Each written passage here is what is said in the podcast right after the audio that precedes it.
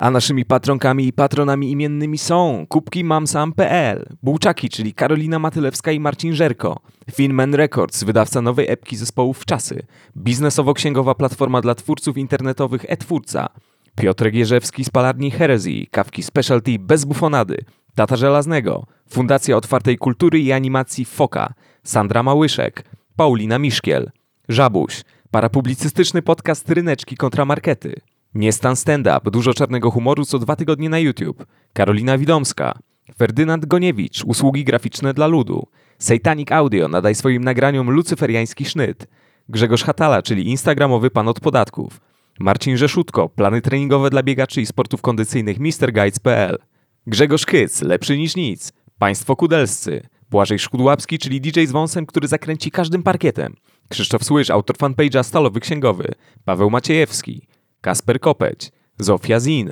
Twingies, drugie życie książki w ciele plakatu, Jaćka z Kolumbii, Karolina Wielbacka-Lamus, Mieszko Minkiewicz, Emiot Protur, wyjazdy kolarskie, Foka i Morświn, Marcel Marszałek, Yellow Tapir Films, studio animacji 2D, Kotek Marszal, naczelny sklepikarz sklepu Szpeje, Haftbank, czyli najfajniejsze hafty w Polsce, Łukasz Maciejewski, Marcelina Zawisza, Julia Druszcz, Ewenement Król Julian Copywritingu, Sylwia Trzepizur, Miś Misiowa i Misio Junior, Web96.pl, blog o dawnym internecie, Malina Dunajska, Kicia Pestka, Alicja Sikora, Tomasz Hajdyła, sklep dla kociarzy kociarnia.pl oraz Ciepły z Miejsca. Bardzo, bardzo, bardzo Wam dziękujemy.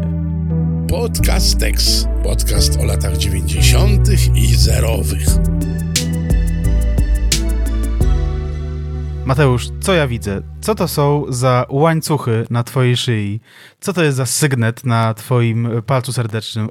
O co w tym chodzi? Sygnet jest rodowy, słuchaj, więc nie będę tutaj się tłumaczył, ale jeśli chodzi o resztę biżuterii, no tak, no szefo wyjechał, w końcu mogę sobie trochę pochodzić, więc głupio trochę, że mówisz o tym głośno. To miała być nasza tajemnica. CEO Podcastexu wyjechał, Zbigniew Buczkowski, tak. Oczywiście. Tak? On się strasznie denerwuje, jak my nosimy za dużo metali szlachetnych.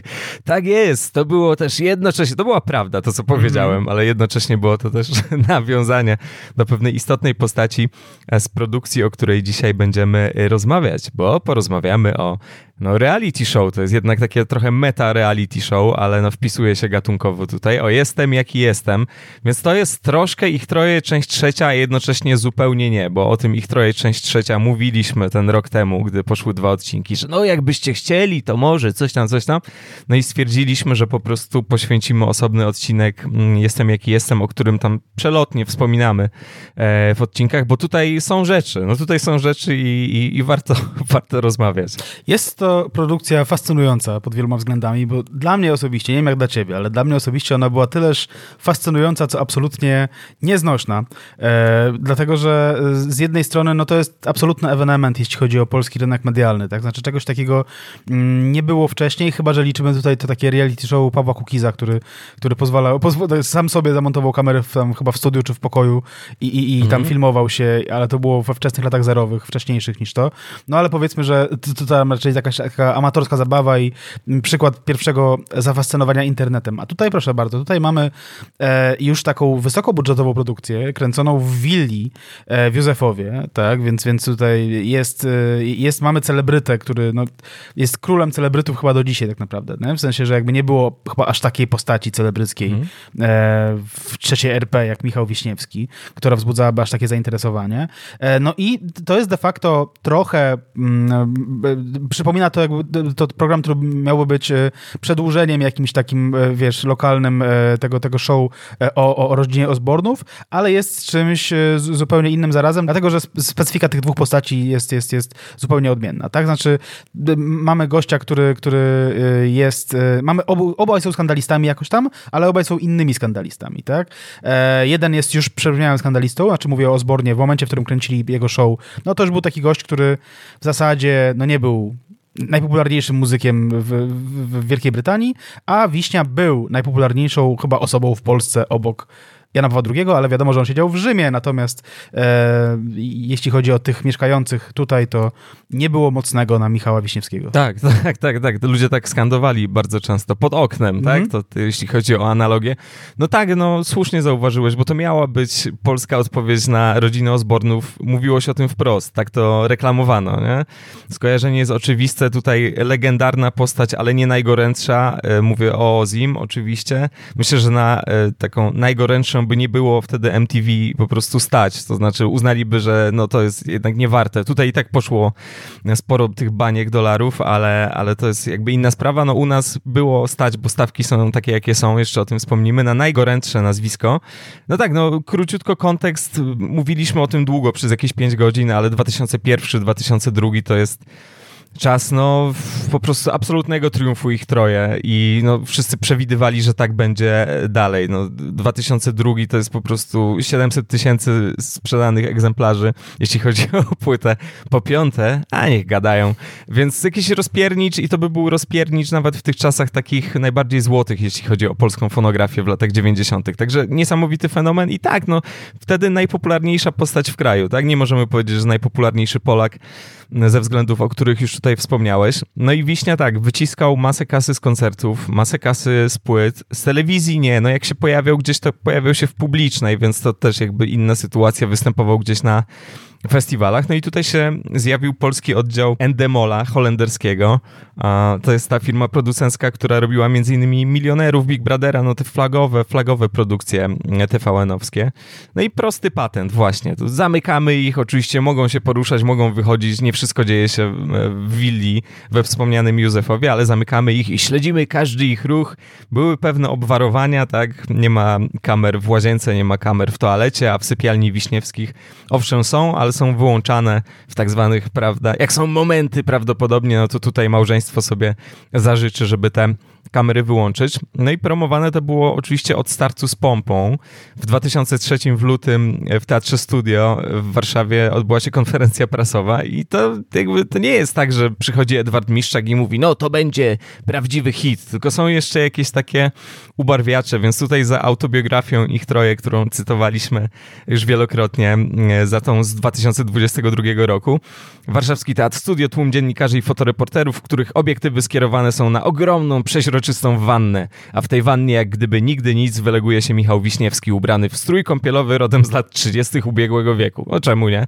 Właśnie tak rozpoczęła się konferencja prasowa reality show Jestem jaki jestem. No i jaka tutaj była opowieść? No opowieść była taka, że skoro Wiśnia jest najpopularniejszą postacią w kraju i tak czy siak media bardzo mocno wchodzą w jego życie prywatne, to dlaczego by tego nie spieniężyć. I tutaj dalej za autobiografią. Na pytania dziennikarzy, czy nie obawia się sprzedawać swojej prywatności, Michał rzucił na podłogę całą stertę wycinków prasowych, informując, że tak właśnie wygląda jego prywatność. Jak sam stwierdził, media już dawno weszły w jego życie z butami, a teraz przynajmniej dostanie za to pieniądze. No i to jest to jakaś tam decyzja całkiem sensowna. Będzie jeszcze o tym mówił wielokrotnie.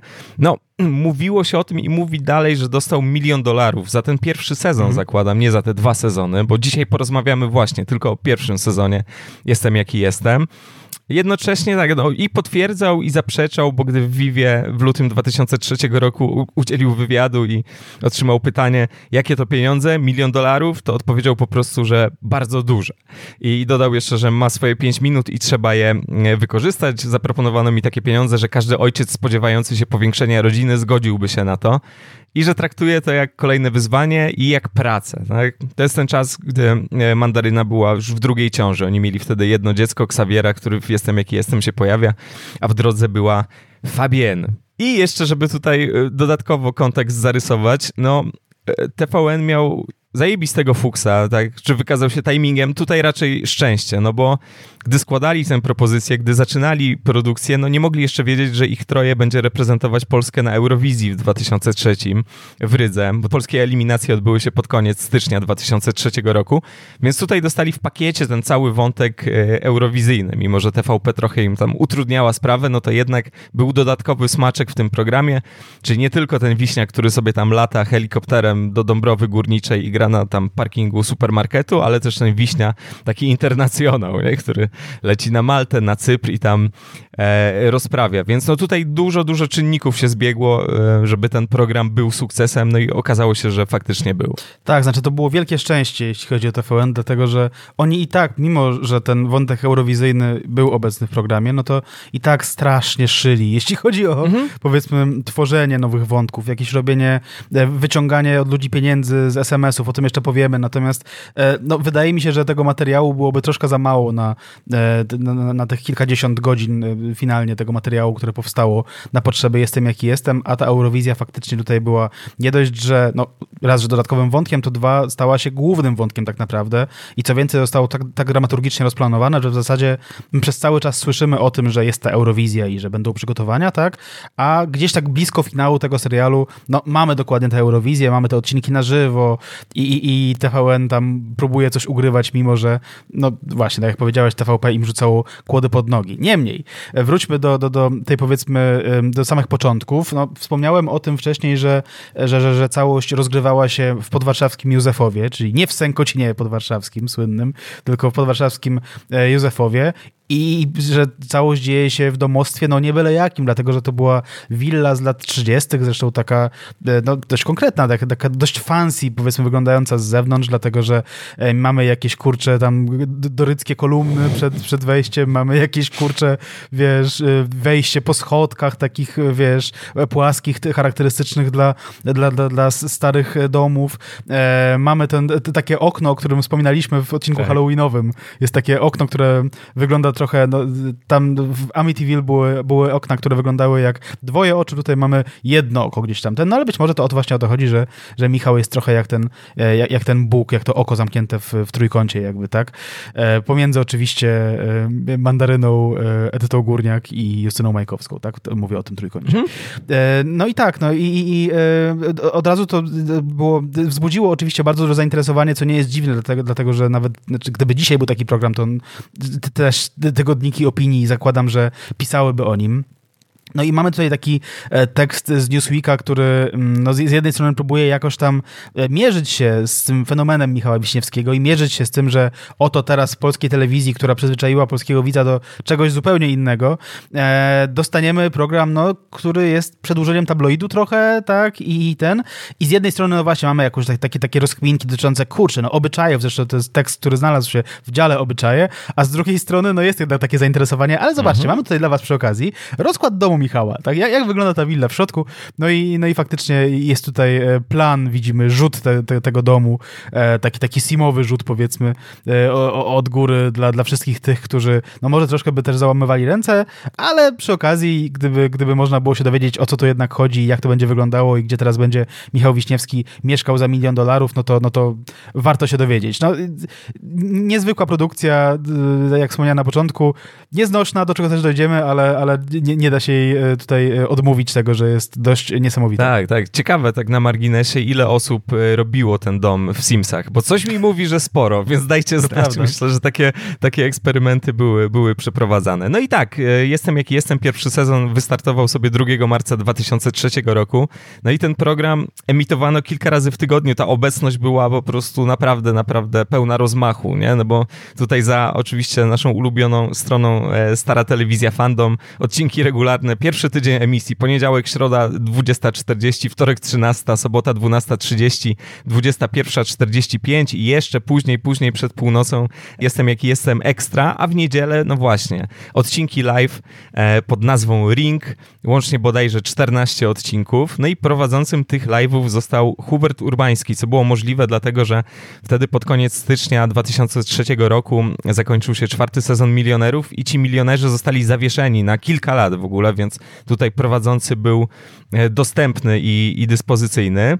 No i tak się szczęśliwie składa, ale już pewnie widzieliście graficzkę i czytaliście tytuł tego odcinka, że Hubert Urbański zgodził się z nami porozmawiać o tej produkcji właśnie, więc posłuchajmy jego słów na temat tego, jak zareagował, gdy usłyszał tę propozycję, żeby zostać prowadzącym Ringów i za chwilę wracamy. Pamiętam swoje zaskoczenie.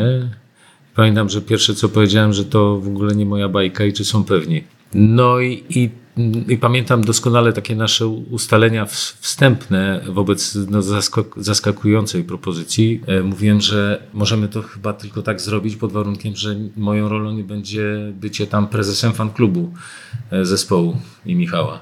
No bo tak, no bo żeby zachować uczciwość, żeby nie ulec zaskoczeniu jakiemuś po pierwszym odcinku, no to mówię, no to nie jest moja bajka, nie jest moja muzyka, nie jest moje zjawisko, no więc ja jestem jakby trochę z innego świata.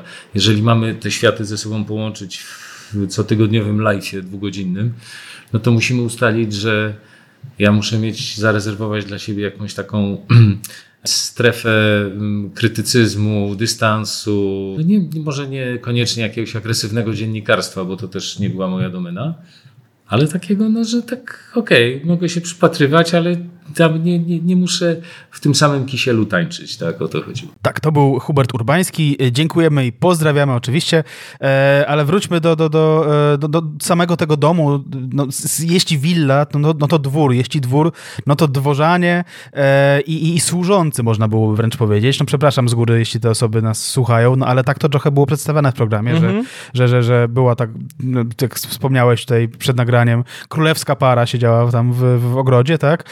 A wokół nich tam krzątali się różni ludzie i pracowali za nich, tak, trochę i robili za nich rzeczy, które no, czasami są oczywiste, no jakby jeśli masz w domu panią, która gotuje, no to wiadomo, że będzie ci gotowała obiady, tak, no ale że twój ochroniarz będzie ci pakował gacie do walizki, no to jest to jakoś tam jednak konfundujące. Było dla mnie przynajmniej jako dla widza. No i tak, z takich istotnych postaci drugoplanowych tej produkcji, no mamy tutaj dwóch Bartków, tak. Pierwszy to jest Bartek Hrabia, dla mnie to jest taka istotniejsza postać, dużo bardziej charakterystyczna. To jest taki gość, który trochę wygląda jakby wyszedł z Manieczek przed chwilą, tak, z całym szacunkiem. No jakby on ma na sobie takie okulary, o których chyba piszemy w książce Polskie Millennium, która właśnie tam trafiła na rynek niedawno. To są takie szybkie okulary, takie Matrixy, nie? Więc dzieje się to. No i to jest taki gość, który w zasadzie jest bardzo poczciwy i może trudno byłoby go uznać za nie wiem, no, wydaje mi się, że nie zrobił doktoratu nigdy na przykład z żadnego przedmiotu, no ale jest jakimś takim, nie wiem, no z reguły jednak przyjemnym chłopaczkiem, który chyba troszkę jest pogubiony w tej całej produkcji, tak? Znaczy, chyba jest troszkę stremowany obecnością kamer i tym całym rozmachem, który tam się dzieje. No i drugi, ten mniej charakterystyczny moim zdaniem ochroniarz, to jest Bartek Tulipan. To jest taki szczupły blond koleżka, który więcej robi, mniej mówi, można powiedzieć, tak? Znaczy, zdecydowanie mniej mówi niż Bartek Hrabia. Natomiast jest takim chyba bardziej zaufanym, powiedzmy, ochroniarzem Michała Wiśniewskiego i jego małżonki. Mamy też panią Gienię, która jest opiekunką do dziecka i zajmuje się no właśnie Ksawierem, no i domyślnie będzie zajmowała się też córeczką, która jest w drodze, tak, w trakcie trwania tego programu. Jest pani Ewa, która no właśnie działa w kuchni, ale w zasadzie jest jej bardzo mało, znaczy ona jest jej niewiele jako postaci. No, przewija się czasami głównie w rozmowach osób trzecich na temat tego, co robi albo czego nie robi pani Ewa. Natomiast jestem rzeczywiście, to jest bardziej epizodyczna postać niż pozostałe, o których wspomniałem wcześniej. Tak. No i tam się jednocześnie no, przewija sporo osób, bo to jest dom otwarty, co zresztą wyrzuca Wiśniewskiemu w pewnym momencie mandaryna, co jest trochę absurdalne. Stara, to jest reality show w ogóle za bańkę, nie? To jakby, to tak będzie, że tu się będą pojawiać ludzie, to nie będzie tak, że wy będziecie siedzieć we trójkę tam cały czas z tym Ksawierem i tam oglądać telewizję. Nie, to była umowa. Tak. A, bo tu tym małą gwiazdką, że tu się ma dziać coś więcej. Ja myślałem, że to będzie polegało na piciu herbaty. No, to jest dziwne. No, tam się pojawia czasami i Maciej Durczak tam z managementu, Marek Sośnicki, bardzo ciekawa postać, tak na marginesie polecam jego notkę na Wikipedii, w szczególności dokonania artystyczne, bo to spora kariera i ciekawe rzeczy.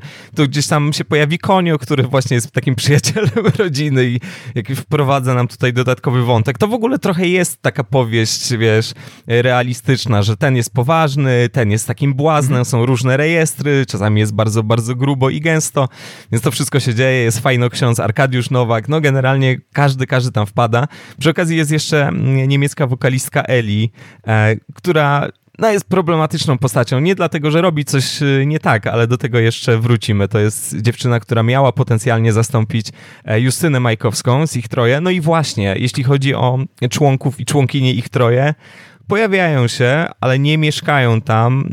Zresztą Jacek Łągwa i jego żona Dorota mieli propozycję, żeby zamieszkać razem z Wiśniewskimi, żeby to było połączone, ale odmówili. I może dobrze dla nich i jednocześnie dla widzów.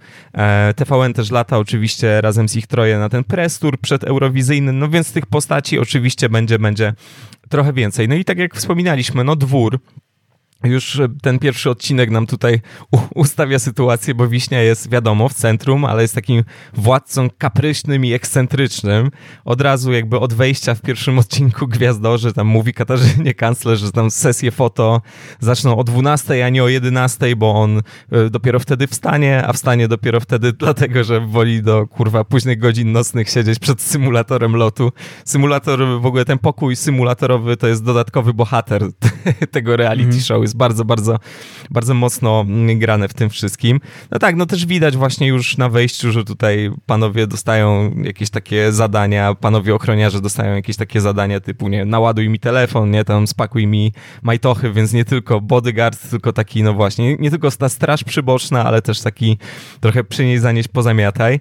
No i jeśli chodzi o tego wspomnianego Bartka Hrabiego, którego znalazłem tak swoją drogą wczoraj na Instagramie i jest tam bardzo, bardzo dużo knurskich żarcików, a jednocześnie jakiś taki niejasny biznes, troszkę motywacji, nie wiem, co tam się dzieje. Nie zmienił się w każdym razie. Ale nie i cały czas chodzi w ogóle, tak, ma już córkę jakąś taką chyba dorosłą właściwie, ale cały czas chodzi z tym takim kajdanem obfitym na szyi, no już nie strofuje go Wiśniewski, więc można, ale ta dynamika jest dosyć dziwna, bo ten Bartek, no on jest taki, no jest taki jowialny, nie? Jest taki rubaszny, taki jajcarz, raczej taki chłopek roztropek z całym szacunkiem, nie? Tam mylą mu się jakieś rzeczy, zamiast Major Domus mówi tam Mariusz Domus czy coś takiego o Wiśniewskim, ale jeśli chodzi o tę sytuację dworską, no to szczególnie w tej relacji widać u Wiśniewskiego bardzo takie parcie na to, żeby się sadzić i nie chcę mówić o sodówie, bo to jest wyświechtane słowo, ale to troszkę tak wygląda, że ten Bartek jest bardzo taki poręczny, jeśli chodzi o pomiatanko. Czasami to jest obracane w żart na zasadzie, że Wiśniewski mówi idź tam, stań w kącie i ten Bartek się śmieje, ha, ha, ha i staje, no ale robi to dlatego, że z tym Bartkiem tak się da.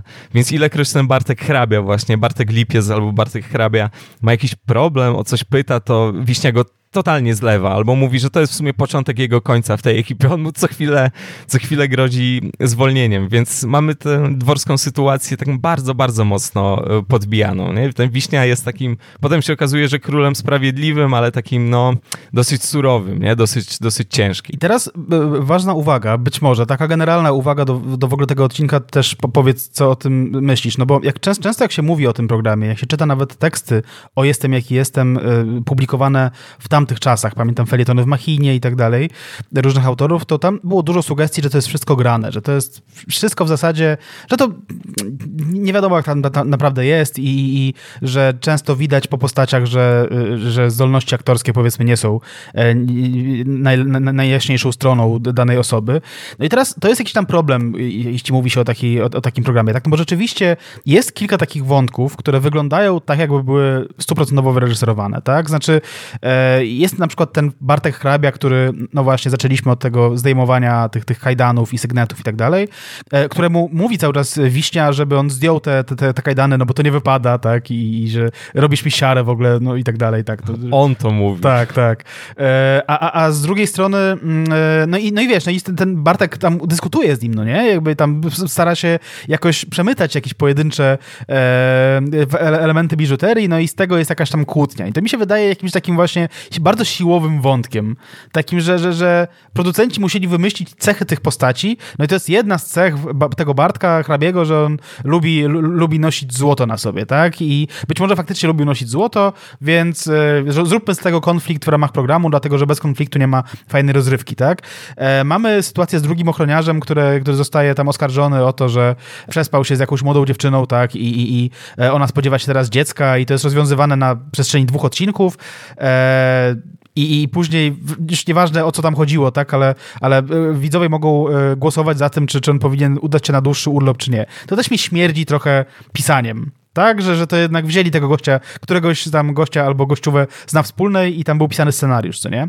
No więc ja teraz pytanie, czy my będziemy jakoś próbować rozwikłać te dylematy, czy coś było naprawdę, czy nie? Bo wydaje mi się, że to nie ma sensu, tak naprawdę. Nie, absolutnie, znaczy, nie. Tutaj chyba będziemy o tym opowiadali tak jakby to, jak to się działo jakby na antenie, tak? Dlatego, że nikt nie jest w stanie dzisiaj stwierdzić, może oprócz osób, które pracowały przy programie, co było prawdą, a co nią nie było, nie? Tak. No ja chciałem ci już mówić, że jak chcesz, to próbuj, ale ja się nie będę tego podejmował, bo wydaje mi się to bez sensu. Tak, bo rzeczywiście tak jest. No, wiadomo, że to wynika z naszej ogólnej podejrzliwości wobec telewizji już po tam latach po prostu tej polskiej potransformacyjnej telewizji. Natomiast liczy się efekt, nie? I możemy oczywiście dyskutować o tym, na ile ustawka, na pewno selekcja, to nam też wyjdzie w przypadku tego wątku z dzieckiem Wiśniewskich, na pewno selekcja, ale jeśli chodzi o efekt, o jakieś doświadczenie, to tutaj jest dużo choćby i wyreżyserowanej, ale jednak intymności, nie? Więc dla mnie to jest zupełnie tutaj marginalne. Jakby taki wgląd, takie wejście to jest coś, czego się nie uzyskiwało ani w Big Brotherze, ani w innych reality show, też ze względu na relacje tutaj między ludźmi, które gdzieś w prawdziwym życiu istniały. No, oni też zresztą, Bartek i Bartek, pracowali z Ich Troje wcześniej. To nie jest tak, że ich dostawili na potrzeby tej produkcji. Więc tak, no nie dowiemy się, jeśli chodzi o ten wątek związany z Barskiem Tulipanem, tym wysokim blondynem, no to on rzeczywiście tam dostaje jakieś info, że brzydko powiem, zrobił dziecko jakiejś po prostu bardzo, bardzo młodej dziewczynie, zaczyna się cyrk, no on nie jest aktorem, wygląda to całkiem przekonująco, więc hej, może tak było. Potem się okazuje, że to jest jakiś prank, robi się z tego cyrk, no Wiśniewski się tam kłóci i tak dalej i stara się to wyjaśnić, no bo właśnie on się zajmuje życiem każdego z domowników, nie? To generalnie on jest takim po prostu parasolem jak parasolem, nie? Ale coś się dzieje tu, to ja nie chcę tego tutaj. Jak to było naprawdę? On bardzo, bardzo mocno w to ingeruje. Gra w Simsy. I tak. I widać, że TVN absolutnie wyciska ile może z SMS-ów. Kurwa. Tu jeszcze się pojawi jedna sonda, która jest jedną z najlepszych moim zdaniem sond ever, ale to przy okazji ringów, ale tak jak tutaj już zauważyłeś, tam jest pytanie od razu, tak? Dzieje się coś, więc czy Bartek powinien dostać urlop, czy powinien odpocząć, bo już się za dużo tutaj działo. To tak, działa to dobrze, tak czy siak. Wiśnia jest jednak bardzo dobry w kreowaniu tej postaci takiej, która podchodzi no, surowo, protekcjonalnie do innych, ale jednocześnie jest taka rozbita, no bo z tym sercem i cały czas w ogóle on mocno gra sercem, nie? On wszystko całym sercem, z otwartym sercem i tak dalej, i tak dalej. Tam jest taki powracający motyw, to a propos tego, że to czasami jest niewygodne do oglądania, jestem jaki jestem, bo on robi się tam nie tyle jakiś przemocowy, ale jest dosyć brutalny, przynajmniej werbalnie, nie? Jest ten powracający motyw tej narady stołowej. On raz na jakiś czas po prostu jako głowa rodziny, głowa po prostu całego tego królestwa zbiera ludzi przy stole. Tam zwykle właśnie Bartek i Bartek, Marta Wiśniewska, czyli Mandaryna, jakby ktoś nie wiedział, pani Genia, tam czasami pani Ewa i rozlicza ich z postępowania w ostatnich dniach. Tam na przykład Bartek hrabia flirtuje z dziewczynami, tam między innymi z tą Niemką Eli, ale jeszcze z innymi, coś tam gada o dziewczynach, więc Wiśnia go jebie za to, że Bartek, ty masz dziewczynę, ja znam Mariolkę, ja ją bardzo szanuję i ja nie pozwolę na to, żeby takie rzeczy się działy, nie? Więc jakby pyk na zasadzie, możesz być dobrym ochroniarzem, ale przy okazji nie flirtuj z dziewczynami, bo to źle wygląda, nie? I tak jest za każdym razem, jest piękny odcinek, to jest odcinek 26, tak z naszych ściągawek wynika, że gdy Ich Troje wracają z Rygi, jeszcze nie z Eurowizji, ale z jakiejś tam konferencji prasowej, z jakiegoś tam presturu, no to on jebie obu Bartków za to, że odebrali go z Okęcia ubrani nieelegancko, że oni się muszą prezentować cały czas, nie? Że ma tych swoich giermków, ale oni muszą być w zbroi, no, przynajmniej szyszak załóż, nie? Kurwa, nie jakąś tam beżową koszulkę tak do połowy bicepsów, więc te koszulka kolczą. Więc to są piękne, tak, więc to są piękne rzeczy i jednocześnie ich jebie chyba w tym samym czasie, że na Okęciu zaparkowali za daleko od wyjścia z tego terminala. Więc jakby kurwa, wiesz, no dużo się tam dzieje i to jest chyba ten sam odcinek i jedno z moich ulubionych zdań, gdy Wiśnia rozlicza wszystkich, że jest nieposprzątane, tak, że jest bałagan, że generalnie syf w tym zamku, to jednocześnie mówi, że bardzo proszę o szacunek dla DVD. To chodziło o to, że oni kompletowali wtedy filmy i mówiły o tym, że one kosztują po 100 zł, ale proszę o szacunek dla DVD, to jest zdanie, które no musiało zostać wypowiedziane w tamtych latach. To jest super, no. Tak, wspomniałeś o tym, że były tam pretensje do Bartka, że tutaj flirtuje, a tutaj ma dziewczynę gdzieś tam wyjechaną do Japonii, a z drugiej strony ten sam Michał Wiśniewski w innym odcinku tam sugerował wyraźnie Bartkowi w rozmowie, która bo została wyemitowana, więc trochę przypał, że nie wolno ci tam ufać, że twoja dziewczyna, która siedzi w Japonii, będzie ci wierna, dlatego że nie masz kolegów, nie masz osób, które są przy tobie, tam tylko masz braci. Jest w Michale Wiśniewskim jakieś takie przyzwyczajenie, powiedzmy, myślowe do tego, że tylko i wyłącznie rodzina i to tylko część rodziny, co nie? Tam w którymś momencie mówi do swojego brata rodzonego, że do Kuby, który jeszcze wróci w tym odcinku, że tylko ty jesteś prawdziwym przyjacielem i tak dalej, co musi świetnie brzmieć w ogóle, biorąc pod uwagę to, że tam otaczają go różne bliskie osoby i to wszystko jest nagrywane i tak dalej i tutaj jest takie zwierzenie, nie? Więc tak i ten przypał skończył się w końcu tym, że słusznie ta dziewczyna Bartka zareagowała, zadzwoniła, że what the fuck, w ogóle co to jest za w ogóle robienie ze mnie jakiejś zdradzającej dziewczyny, tak, publicznie w telewizji, co to w ogóle ma być, tak? Więc tam była reakcja i nie wiem, czy tam, nie będę, czy Michał przeprosił w końcu, czy nie, ale chyba było mu trochę głupio i zbywał to nerwowym śmiechem przez jakiś czas, nie? Więc działy się te rzeczy. Michał, tak jak mówisz, starał się mieć wpływ na wszystko, co dzieje się w willi, w domostwie. Będę używał słowa domostwo, bo to jest właściwe, moim zdaniem, właściwy wyraz. Też zdarzały się konflikty z kobietami, które pracowały przy rodzinie Wiśniewskich, na przykład z panią Gienią, która któregoś razu miała zostawić Ksawiera w chodziku i pójść się kąpać i w ogóle zostawić go samemu sobie.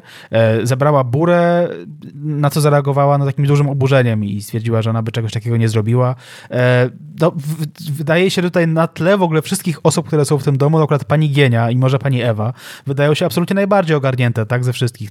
I jeśli ktoś by coś takiego zrobił, to autentycznie chyba nie pani Gienia, tak? Znaczy, to jest coś, co właśnie by zrobił Michał Wiśniewski, to jest coś, co by zrobił ktokolwiek poza nią w tym domu, więc ja bym jej tutaj rzeczywiście, skądinąd wiem, że też zaufałbym jej, że nie, że raczej nie było tak?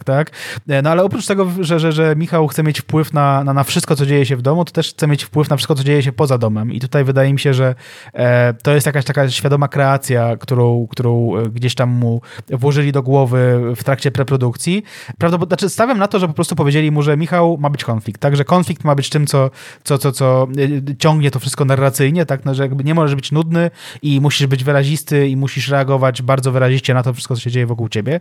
Więc widzimy na przykład scenę, w której on, Jacek Łągwa i nie pamiętam, czy jest też Justyna Majkowska w tej scenie, w każdym razie rozmawiają z Ewą Mingę na temat strojów, które mają mieć na sobie w trakcie występu eurowizyjnego podczas wykonywania piosenki Kaina Grenzen. I tam w zasadzie Michał Wiśniewski ma już gotową koncepcję w głowie. Znaczy chodzi o to, że tam ma być jakieś takie niebieskie ubranko z gołębiem białym naszytym, tak? I że to jest jakiś tam jego pomysł. Jest to pomysł zupełnie inny od tego, co proponuje Ewa Mingę. Mingę całkiem tam słusznie zauważa w trakcie tej rozmowy, że kurczę, to Michał, sprawiasz, że ja trochę mam być teraz twoim mam zrealizować ten twój pomysł, nie? Ja nie jestem tutaj od tego, tylko jestem tutaj od koncepcji, co nie? Ale tutaj nie udało się, jak wiemy, jeśli wrócimy do tego występu, nie udało się przekonać Michała i faktycznie Michał miał na sobie coś, co pasowało rzeczywiście do jego imidżu dotychczasowego i w zasadzie nie kłóciło się z czymkolwiek, co działo się na scenie i co działo się w tej piosence. I zarazem jednak mam tutaj wrażenie, że Michał miał trochę racji, mówiąc, że parę lat temu wymyśliłem siebie, miałem wokół siebie jakichś ludzi, którzy mi doradzali rzeczy, ja poszedłem jakąś tam swoją ścieżką w wielu momentach i jednak ufam sobie i ufam swojemu gustowi. Ten gust doprowadził do nagrania wielu wspaniałych piosenek i jeszcze lepszych teledysków do tych piosenek i doprowadził do tego, że Michał nosił się na scenie tak, jak się nosił. I możemy się z tego śmiać, no ale było to skuteczne, więc nie wiem, kto ma rację. No być może Michał faktycznie miał tutaj coś, powinien mieć coś do powiedzenia w kwestii tego, w co się ubrać. Tak, no ale to trochę tak wygląda, jakby Wiśnia pomylił po prostu zawód projektantki krawcowej. Tylko przyszedł z pomysłem to i będzie spoko, ale bardziej chodzi o to, w jaki sposób on się zachowuje wobec niej, bo on tam on jest strasznie władczy w takich sytuacjach i jest to właśnie znowu naprawdę nieprzyjemne. Jest jakaś dziwna ta figura króla, no bo z jednej strony właśnie ta władczość, a z drugiej strony ta emocjonalność Wiśni jest tak kurwa operetkowa, nie? To jest non-stop opereta. Jak kończy się Eurowizja, tam jakiś późny odcinek Jestem jaki jestem, 37. Pojawiają się jakieś informacje w tabloidach, że Mandaryna ma rozsadzić zespół, czytają to z Mandaryną, tak, i tak dalej. Jest im przykro bardzo, bo to nieprawda, ble. Wiśnia czyta też jakieś rzeczy na Onecie, tam jest napisane, że ich troje przegrało, kończąc na tym 7. miejscu. Czyta też jakieś komentarze i jest absolutnie po prostu rozbity, zrozpaczony i no idzie totalnie w jakiś taki melodramat egzaltowany. Mówi tam Mandarynie: kocham ciebie, kocham ludzi, kocham, może ich trochę zawiodłem, ale naprawię to, i ryczy, i to jest po prostu przegięte, po czym całuje kurtkę z orłem białym na plecach, bo takową ma, to pewnie pamiętacie, i idzie z Martą nad basen na karaoke i śpiewają piosenkę z Rocky Horror Picture Show, no bo to robisz właśnie w momentach, w których jesteś zrozpaczony, więc tam jest dużo jakichś takich rzeczy, ale też jest mocno ukazane to, w jaki sposób, no jasne, że to jest ustaweczka, ale to, jaka jest pozycja ich troje i Wiśniewskiego w tamtym momencie w Polsce, gdy oni docierają do Chorzowa, tam na takie przesłuchanie w ramach tego ich wewnętrznego talent show, o którym jeszcze powiemy. Nie mogą znaleźć jakiejś dyskoteki, to też pokazuje zerosowość tej produkcji, tak? Czyli szukanie miejsc i nie możesz się po prostu niczym poratować, ewentualnie papierową mapą. To nagle się pojawiają pały i ich jedzie radiowóz i ich eskortuje. Panie Michale, to tam, my panu pokażemy, nie? I już za tymi końmi generalnie pochód orszak, więc piękna sprawa. Naprawdę ta dworskość, no ona wykracza poza willę w Józefowie i to Polska istnieje w tamtym momencie po to, żeby się doturlać do Unii Europejskiej, ale też po to, żeby pomóc Michałowi Wiśniewskiemu spełniać marzenia, nie? To jest trochę to. Tak. Tam Michał też czasami, nie wiem, spotyka grupki dzieciaków i tam rozdaje autografy, kupuje im słodycze, hot dogi, prawda? No jest takim Mikołajem, jest takim, nie powiem Willy Wonką, no bo Willy Wonka był jednak bucem, a no z drugiej strony Michał Wiśniewski też jest bucem w tym programie.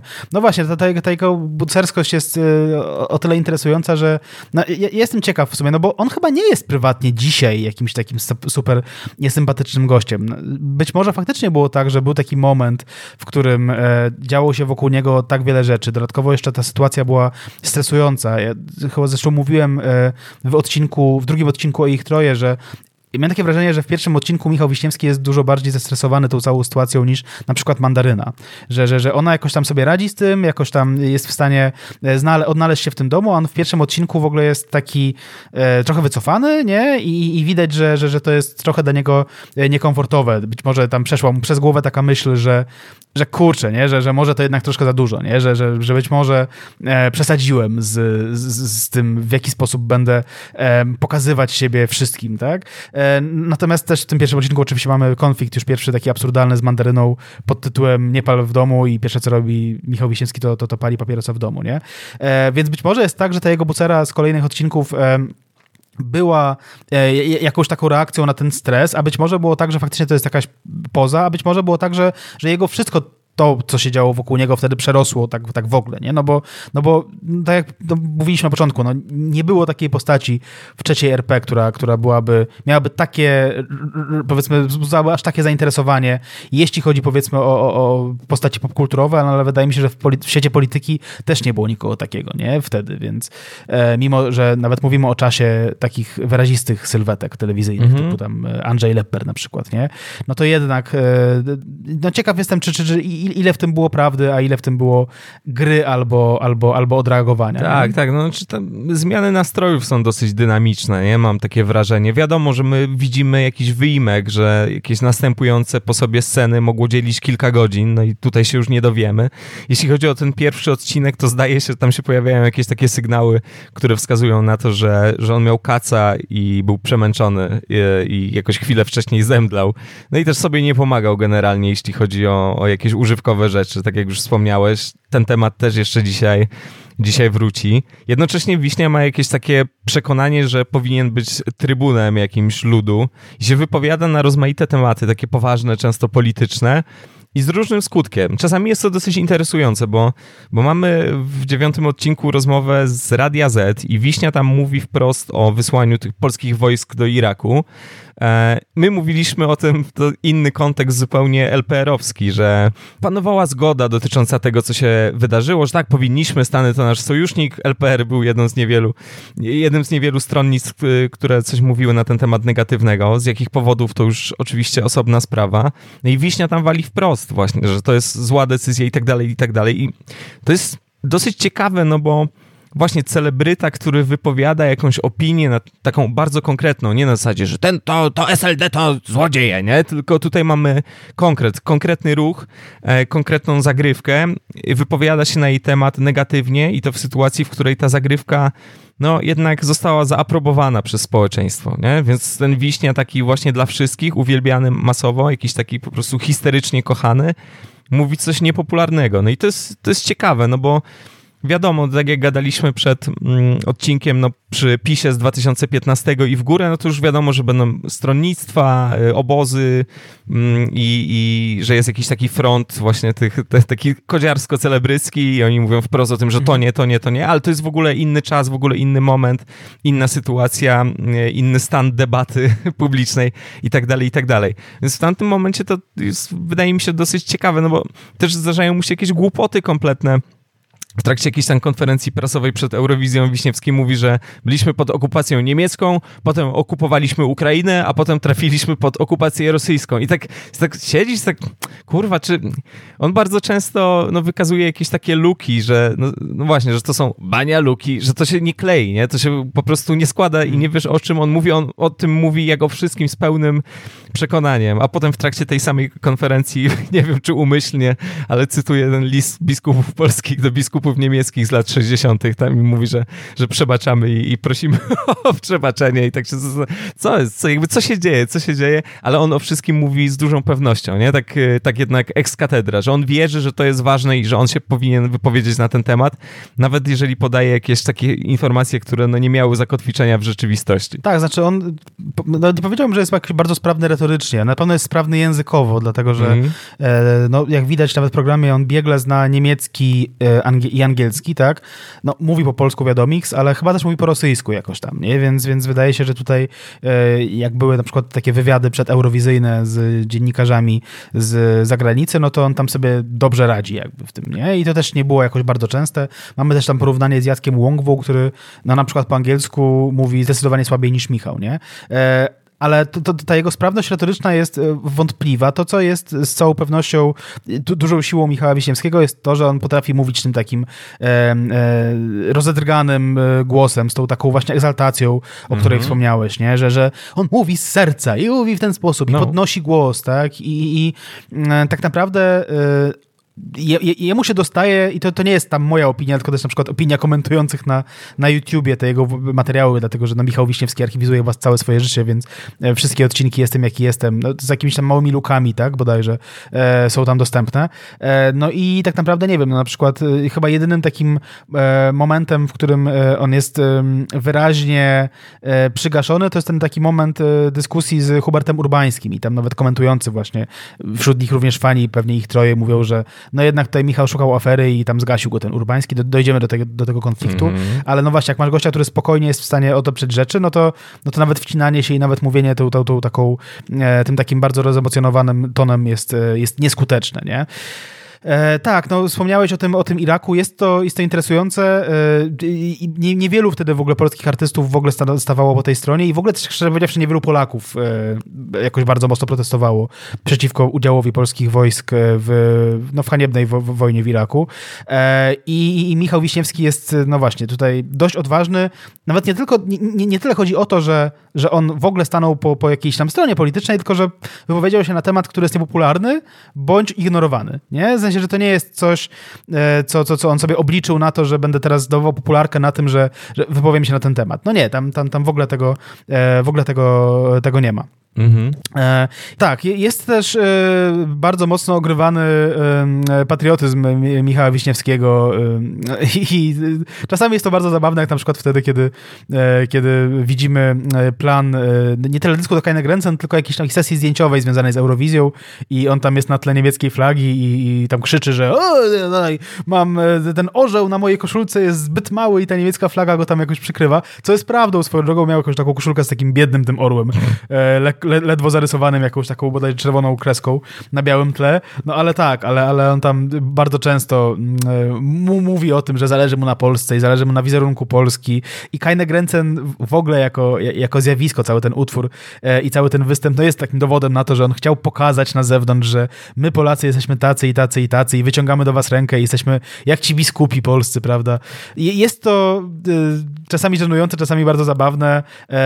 On wyprzedził jakoś czasy, w których popularne stały się, nie wiem, ciuchy patriotyczne, nie? Tam jakieś tam, wiesz, koszulki z orłami i tak dalej, i tak dalej. Wydaje mi się, że na tamtym etapie to jeszcze nie, tak rozumiany patriotyzm mógł być troszkę obciachowy, tym bardziej, że Polska wchodziła do Unii Europejskiej i powiedzmy, że tego typu narracje nie były zbyt częste, a Michał Wiśniewski, proszę bardzo, proszę, no to jest jednak, proszę pana, kawał patrioty. Tyle można powiedzieć o nim, nie? Bo on kocha nasz kraj, Polskę. Tak. Cytując. Ma w sercu. Tak. I na plecach, bo na plecach ma godło. Mamy scenę tatuowania w ogóle orła białego na plecach Michała Wiśniewskiego i gdy Mandaryna, która tam się przypiernicza, też o tym jeszcze pogadamy, ale mówi, że no ten orzeł musi gdzieś mieszkać, to może tutaj takie drzewko, takie coś tam i Wiśniewski z grobową miną mówi, to jest godło. To i koniec, nie? Jakby koniec tematu. A jednocześnie, jeśli chodzi o te wątki właśnie niemiecko-polskie, to on się idealnie wpisuje w taki wzór Polonusa, bo on no, ma te kontakty niemieckie, on jakby czerpie z tych Niemiec, tam wyciąga numery, wiesz, czy jakichś w ogóle współproducentów, czy artystów, bierze udział razem z zespołem w tych eliminacjach, no a jednocześnie właśnie pompowanie tego wszystkiego, więc to jest takie bardzo charakterystyczne dla Polonii. No amerykańska to taka najbardziej pierogowa i podhalańska, no to jest oczywiście znany przykład, więc ta jego relacja z Niemcami jest dosyć ciekawa. Tam jest jakaś taka scena, gdy Katarzyna kanclerz oczywiście pali peta, mówi, Michała ciągnie do tych Niemiec, ale ja widzę jego ciągnie.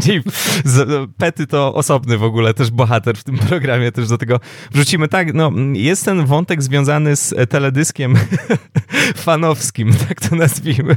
Fanowski teledysk do piosenki Kajnek Ręcen. Może to pamiętacie. Było to dosyć kontrowersyjne, no żadnych granic, a jednocześnie nazistowskie wojska, które forsują polską granicę we wrześniu 1939 roku. No były takie rzeczy, nie były to fajne rzeczy. Myślę, że tutaj się wszyscy zgadzamy, no ale Wiśnia jest, to, no wiadomo, to jest wczesny polski internet, nie? Czy w ogóle tak wczesny, globalny tak naprawdę internet, ale Wiśnia jest absolutnie oburzony i się absolutnie odpala. Tam jest jakiś taki wątek z wypowiedzią rzekomego twórcy tego klipu, który no, jest pokazany bez twarzy. No, to nie wiemy, no to znowu właśnie wracając do prawdziwości. No, można było postawić kogokolwiek. Podoba mi się wypowiedź rzekomego twórcy tego klipu, bo mówi, że nie wiedział, że ten teledysk tak się rozejdzie i że zdarzało mu się robić śmieszniejsze rzeczy. Nie, że powiedział, to nie jest jeszcze mój hit. I wyciąga CD-ROM. Patrzcie na to. Ja ci tutaj zgram. To był Szymon Majewski wczesny. Tak. Potem prawdopodobnie tak. Chociaż wiemy, kto Majewskiemu pisał żarty, więc kto to był tak naprawdę? Czy jesteśmy na tropie czegoś? Chyba nie, ale Wiśnia absolutnie się odpala i nazywa tego twórcę tego fanowskiego teledysku, tutaj cytuję, świnią, gównem niepatriotą. I jeszcze dodaje, że powinni cię postawić na placu i obrzucać jajami. I to wszystko jest na takim wzburzeniu, na takim wkurwie, nie? Więc bardzo dużo tych takich wzniosłych, patriotycznych momentów tutaj się pojawia. A to też jest dworskie, nie? Zakuć go w dyby, będziemy teraz kopali go w dupę przez cały popołudnie. Będziemy batorzyć. No, tak. Będę jeździł dorożką wokół placu i będę go obserwował, jak jest upokorzony. Tak. Czy w Józefowie jest rynek? Nie wiem tego, ale gdyby był, to byłby tam pręgierz postawiony przez Wiśnię i tam po prostu Bartek hrabia raz na jakiś czas, nie? No dzisiaj wtorek to jest lekkie batorzonko. No, tak. A właśnie i tu znowu jest ten dwuznaczny rys. To znaczy, to nie jest jakieś odkrycie, że Wiśniewski jest niejednoznaczną postacią, ale jest ten taki Wiśnia, no właśnie, władczy, ale jest ten Wiśnia taki ekscentryczny, taki dwuznaczny seksualnie, może biseksualny, różne tam rzeczy mówił też na temat swoich jakichś relacji, makijaż i tak dalej, i tak dalej. No ale kupujemy go jako naród, który ma takie, a nie inne zapatrywania, tak przynajmniej statystycznie i na pewno w tamtym czasie. Kupujemy go, no bo to jednak koniec końców jest swój chłop, nie? Że tam ćwiczy jakiś aerobik, bo przyszła pani, która ma zadbać o jego formę, to Wiśnia rzuca, że rusza się jak jakaś ciota i to strasznie wyśmiewa, nie? Jak jadą na Mazury na Wielkanoc, to Wiśnia co prawda chodzi w kamizelce St. Pauli, to jest drużyna z Hamburga, taka bardzo lewicowa, antyfiarska, jeśli chodzi o kibiców, o ultrasów. No nie wiem, czy sobie zdawał z tego sprawę, no to jest ciekawy wzór, czaszka i skrzyżowane kości, wiadomo, znany motyw. A jednocześnie właśnie podczas tego pobytu idą tam, nie, malują jajka, idą poświęcić koszyczek, nie, to jest taka scena pod kościołem, tam kropi ksiądz kropidłem Ksawiera, mówi, że tutaj jeszcze właśnie dziecko i Wiśnia mówi zupełnie poważnie, że tak, bardzo byśmy prosili, nie? I to, wiesz, amen i tak dalej, to jakby to wszystko, ten cały rytuał, to jest tam wszystko przeprowadzone. Także tak naprawdę, wariacik, nie? Tam się powygłupia, wiadomo, ale swój chłop, tradycyjna polska rodzina, jeszcze relacja z żoną tam dodatkowo pokazuje, że potrafi to wszystko trzymać, więc kupujemy go, jest okej, nie? Tak. Jest też w tym programie Eli. Eli to jest wspomniana już w tym odcinku wokalistka niemiecka, która miała zastąpić przez pewien czas Justynę Majkowską w zespole Ich Troje. I to jest bardzo dziwne, jaka jest jej rola w tym programie. To jest na tyle dziwne, że wydaje się czasami, że po prostu producenci i decydenci z TVN-u nie za bardzo mieli jakiś pomysł, co zrobić z tą Eli, nie? Znaczy, kim ona tam ma być. Dlatego, że faktycznie jest tak, że w którymś momencie zostaje otwarta kwestia odejścia Majkowskiej z zespołu. Był jakiś wywiad, w którym Majkowska zasugerowała jakoś tam dość wyraźnie, że ona by chyba chciała już sobie pójść. Po czym parę odcinków później okazuje się, że to była jakaś taka nieostrożna wypowiedź i w sumie to ona się jeszcze zastanawia cały czas i tak dalej, nie? Podobno Majkowska przez jakiś czas mówiła, że Eli byłaby spoko zastępstwem, a później w jakiejś takiej setce nagranej na potrzeby Jestem jaki jestem mówi, że w ogóle nie nadaje się do zespołu i że jest puszczalska. To jest w ogóle też to jest dosłowny cytat, tak? Że z jakiegoś powodu, znaczy, gdyby nawet tak miało być, że jest puszczalska, tak, to z jakiegoś powodu miałoby to stać, powiedzmy, na przekór tak planowi wcielenia ją do zespołu Ich Troje. Są to jakieś dziwne rzeczy. I ta Eli tak się kręci trochę, tak. Ona troszkę mówi po polsku. Zresztą, kiedy śpiewa po polsku, to śpiewa bardzo dobrze, tak. Znaczy, na tyle, na ile Niemka, która nie zna polskiego, która zaczęła się go uczyć tam po powiedzmy 18 roku życia, jest w stanie mówić bez akcentu, to mówi bez akcentu, tak. Więc tutaj jest dobrze. Natomiast ona tam trochę się tak błąka, trochę rozumie, trochę nie rozumie, co do niej mówią, trochę ten Bartek Hrabia ją podrywa rzeczywiście i nie wiem, tam Michał Wiśniewski czasami ją przepędzi z jakiegoś krzesła, tak, ale też jest życzliwy w stosunku do niej. Jest takim trochę, nie wiem, wydaje się, że jest takim może przez pewien czas planem B dla zespołu Ich Troje, tak, znaczy zobaczymy, co z tą Majkowską, może jak tam się udało, to a jak się nie uda, to może weźmiemy tą Eli, ale potem, gdy już ma do tego dojść rzeczywiście, że faktycznie Majkowska ogłasza oficjalnie swoje odejście, to okazuje się, że jednak szukają nowej. Ale ta Eli wciąż funkcjonuje na planie, więc ja nie do końca rozumiem, co tam się wydarzyło i kim ona miała być tak dramaturgicznie, nie? Znaczy to się przykre robi w tym momencie. Jest to przykre, ona się tam tak snuje, ona uczy się dosyć intensywnie tego polskiego i w pewnym momencie nawet słychać, już nie chodzi tylko o fonetyczne opanowanie tekstów piosenek, ale słychać, że ona rozumie czasami jakieś proste zdania składa, ale gdy rzeczywiście dochodzi do tego castingu jakiegoś takiego wstępnego po odejściu Majkowskiej, to ona siedzi w kabinie razem z komisją, nie? I słucha tych dziewczyn, więc może się zastanawiać, po co ja tutaj jestem. Wiśnia tam powie w jakimś wywiadzie radiowym, że będziemy spalszczać Eli, tak? Dokładny cytat. Spalszczać. Kiedyś nas germanizowano, a teraz będziemy spalszczać, więc znowu zajawka patriotyczna Wiśni wychodzi. Jest taki moment, o ringach sobie pogadamy osobno, co prawda, ale w odcinku drugim Ringu jest taki bardzo przykry moment. Siedzi tam Eli na kanapie razem z Wiśniewskim, ma słuchawkę, w której ma tłumaczenie. Nie ma to zupełnie tempa, ale to w ogóle jest domena tych rozmów z zagraniczniakami. To jest program live. I Wiśnia mówi przy niej, że Eli nigdy nie zaśpiewa tak dobrze jak Justyna. Nie wiadomo, czy chodzi mu o wokal, czy o język. Nie precyzuje tego. W każdym razie ta dziewczyna to słyszy prawdopodobnie na słuchawce. To tłumaczenie, więc jest to bardzo motywujące.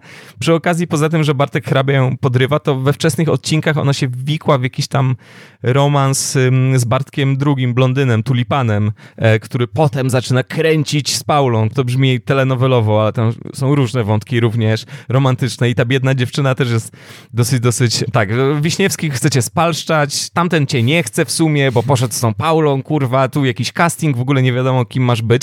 W końcu się dowiemy, kim ona ma być, ale to już po programie, to już wynika z faktów, z historii muzyki rozrywkowej, ale jak się ogląda Jestem jaki jestem, to można odnieść wrażenie, że jej trochę robią jednak wodę z mózgu, nie? Tej biednej Niemce. Jeszcze Wiśnia ją nazywa w wywiadzie, określają mianem prostej Niemki z Berlina. Okej. To nie wiadomo. Michał jest naprawdę skomplikowanym Polakiem z Łodzi, nie? Co nie? Tak, w ogóle jestem ciekaw, jeśli chodzi o te postaci, które tam się przewijały i czasami się właśnie przewijały przez wiele odcinków. Widać było, że to jest wielka chawira, więc oni tam wszyscy śpią, konio jak wpadł na... Jak to konio? Na 5 dni od razu. Sprężyna, no. Tak. Ciekaw jestem, jak to było z wypłatami. W sensie, czy oni mieli płacone za to, że występują, czy nie. No bo nie zdziwiłbym się, jak znam polski rynek medialny, że nie, tak? Przecież to jest promocja dla pana. Dokładnie tak. Będzie mnie pan miał do portfolio, tak? No konio akurat by sądzę, żeby się zgodził dla samej Inby, tak? Żeby ten, nie?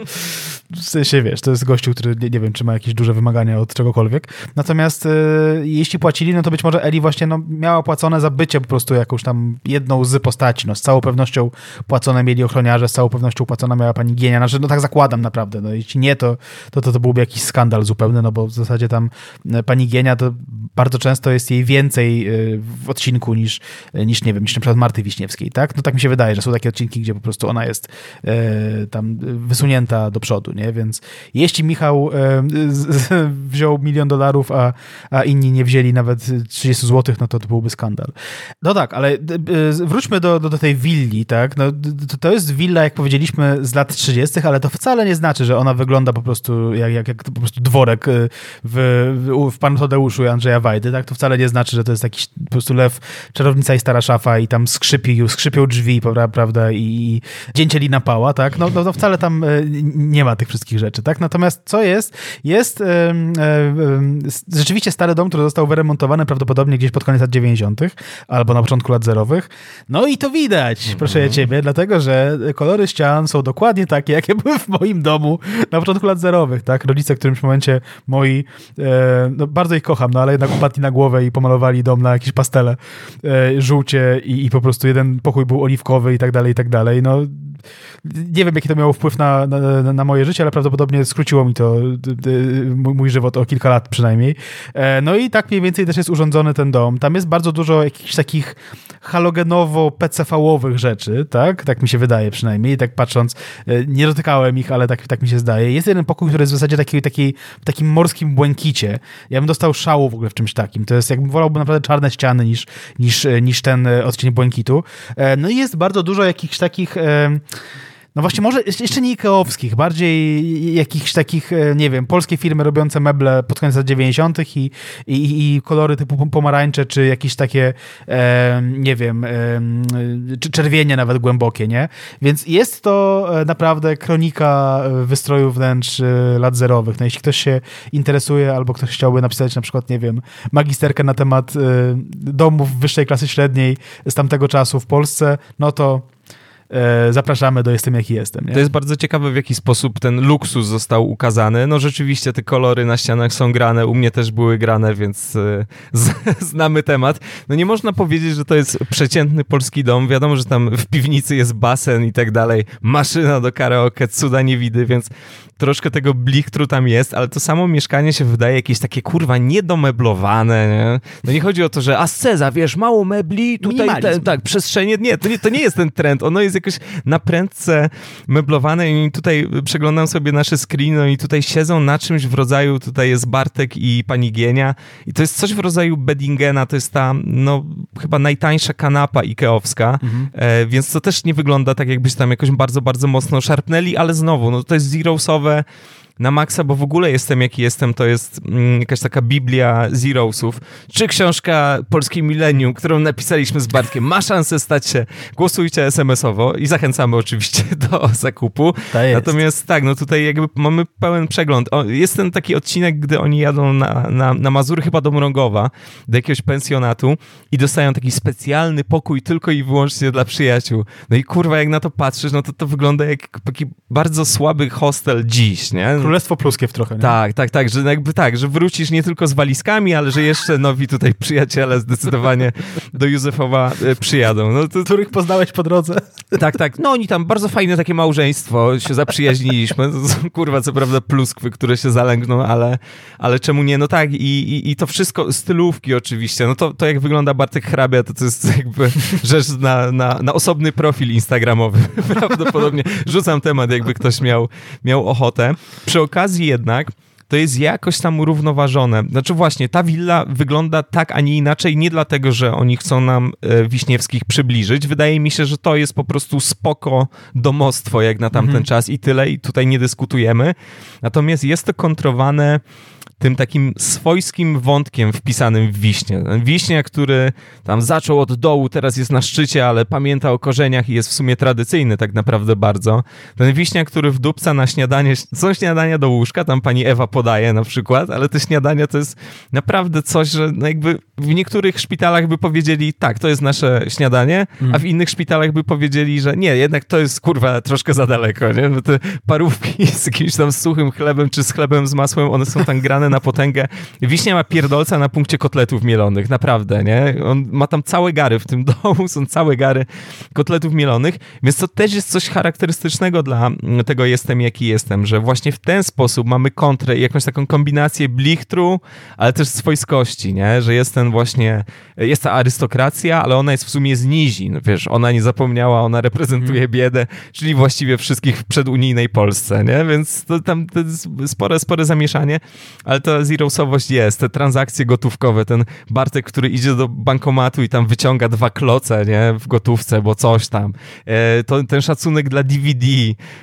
Hubert Urbański, który tłumaczy w Ringu wokalistce Ingrid, która była wtedy popularna, włoska wokalistka śpiewająca po francusku. Ona miała jakiś przypał na lotnisku, gdy przylatywała do Polski i Hubert Urbański tłumaczy jej, wiesz, my jeszcze nie jesteśmy w Unii, więc gdy do nas się przyjeżdża, to trzeba mieć paszport, tłumaczy jej cierpliwie na live'ie. No piękny jakiś taki zapis tamtych czasów. No. Tak, to się też wydarzyło swoją drogą. Mówiłem przed nagraniem. Taki sławny komiksiarz Marwano miał przyjechać do Polski 2 miesiące przed akcesją. Znaczy już po referendum, ale przed akcesją i też go nie wpuścili. Nie dojechał na konwent, dlatego że nie miał paszportu. Był przekonany w ogóle i tam rozmawiał chyba w urzędzie miasta swoim, tak?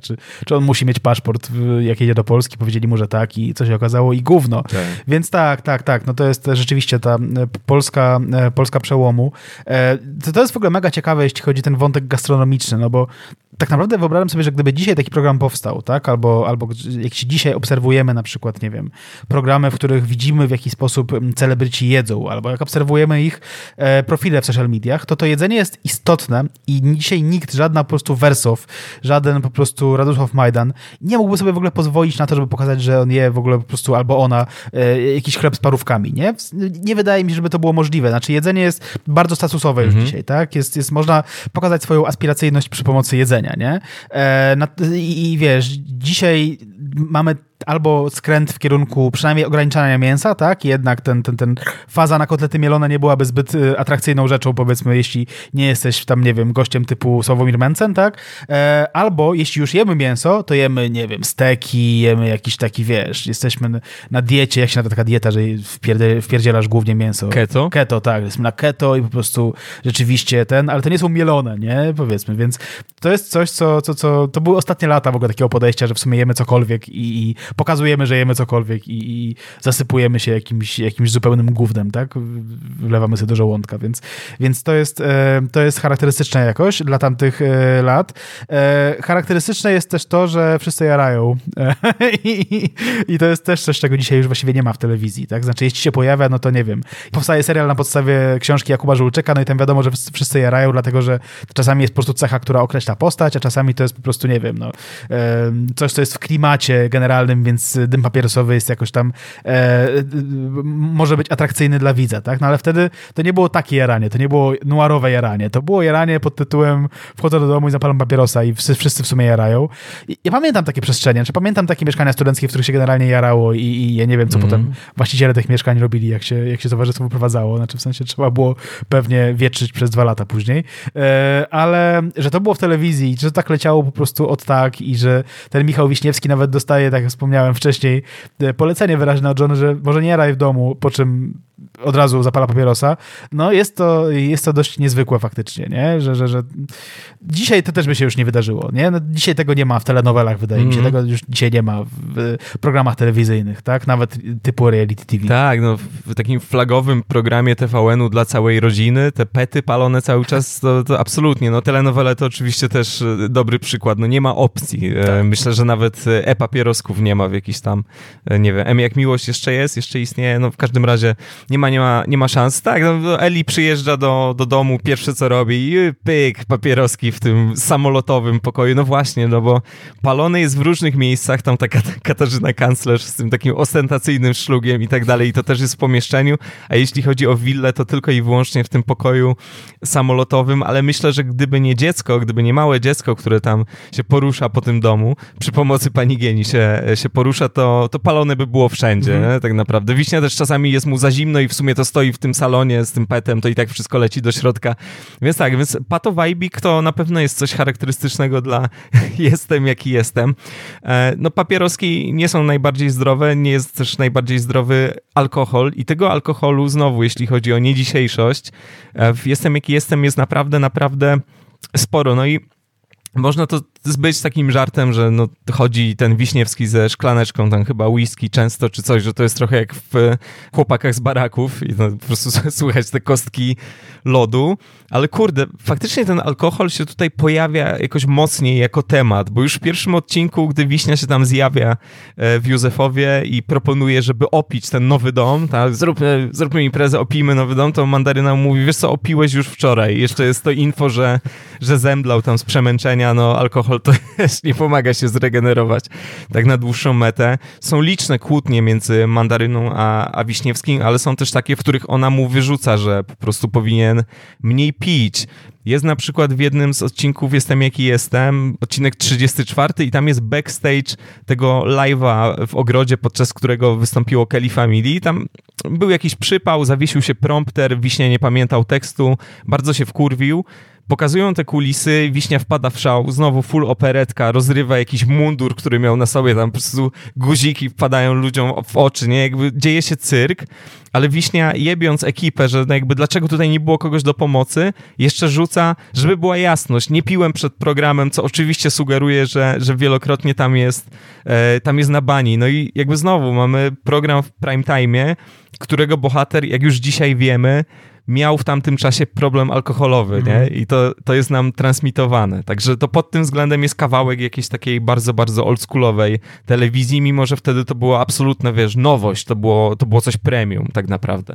Tak. No, to też nie wiem w sumie, nie sprawdziłem przed nagraniem, w którym roku weszły te regulacje dotyczące tego, jak możesz reklamować alkohol i tak dalej, kiedy tam była ta akcja z łódką, bols, etc., etc. Natomiast no, przyzwolenie powiedzmy na alkohol dzisiaj jest wysokie w Polsce, wtedy było no, absolutnie dużo wyższe, tak? No i tak, no, czy można zaryzykować tezę, że tutaj stacja telewizyjna zarobiła trochę na gościu, który prawdopodobnie był trochę... No, bo może nie był nawalony, tak, ale powiedzmy był lekko podpity przez dużą część nagrania. No prawdopodobnie... Można by było taką tezę postawić nieprocesowo, prawda Mateusz? Tak mi się wydaje, że tak mogło być. Myślę, żebyśmy się obronili. Tak. Gdyby mecenas Roman Giertych nas bronił, to nie wiem. Przy czym to nie jest jakiś tam zarzut, no bo wiadomo, że jak wszyscy na to wtedy patrzyli, tak, więc to nie było tak, że ktoś tam, ten Edward Miszczak siedział i tam z Walterem, Wiśnia nawalony, będziemy teraz zarabiali pieniążki. Bartek, nie. Albo było, nie? Faktycznie Edward Miszczak mi na takiego wygląda. Natomiast nieważne. Oprócz tego, że Wiśnia, że w domu Wiśniewskich wszyscy jarają, wszyscy piją i po prostu wszyscy mają żółte ściany, to też trzeba powiedzieć, że Michał Wiśniewski jest gościem, który stara się dbać o rodzinę. No ma też takie, a nie inne doświadczenia, o których mówiliśmy w odcinkach o ich troje. Znaczy to jest gościu z rozbitej rodziny, z rodzoną matką, alkoholiczką, tak? I tak dalej, i tak dalej. No, jest to facet po przejściach absolutnie. No i stara się pokazywać jako Family Guy. Czasami się stara, czasami się mniej stara, ale generalnie stara się, przynajmniej wydaje mi się, że myślał tak o sobie, że jest takim mocnym ojcem rodziny, który teraz będzie decydował i teraz on ma ostatnie słowo, nawet to pada w którymś odcinku, że teraz ja będę miał ostatnie słowo, siedzimy przy tym stole i proszę teraz wszyscy zamknąć mordę, bo ja już powiedziałem, tak? I nawet mówi do swojej żony, że ty nie będziesz miał ostatniego słowa, ja będę miał ostatnie słowo, nie? No więc tak, no jest to problematyczne bardzo i to jest przykład przemocowości, kurczę, Michała Wiśniewskiego, której jest dużo w tym serialu, nie? Jest wiele takich momentów, w których Michał Wiśniewski odzywa się do swojej małżonki tak, jak nie powinno się odzywać do żadnego człowieka, nie mówiąc już o swojej partnerce i nie mówiąc już o sytuacji, w której no, są kamery tam, tak? No i jest dużo takiego lekceważenia, jest dużo jakiejś takiego narcystycznego podejścia, że no, autentycznie ja jestem najważniejszy, to jest jeszcze tylko dodatkiem i tak naprawdę bez ciebie byśmy sobie tutaj poradzili bez problemu.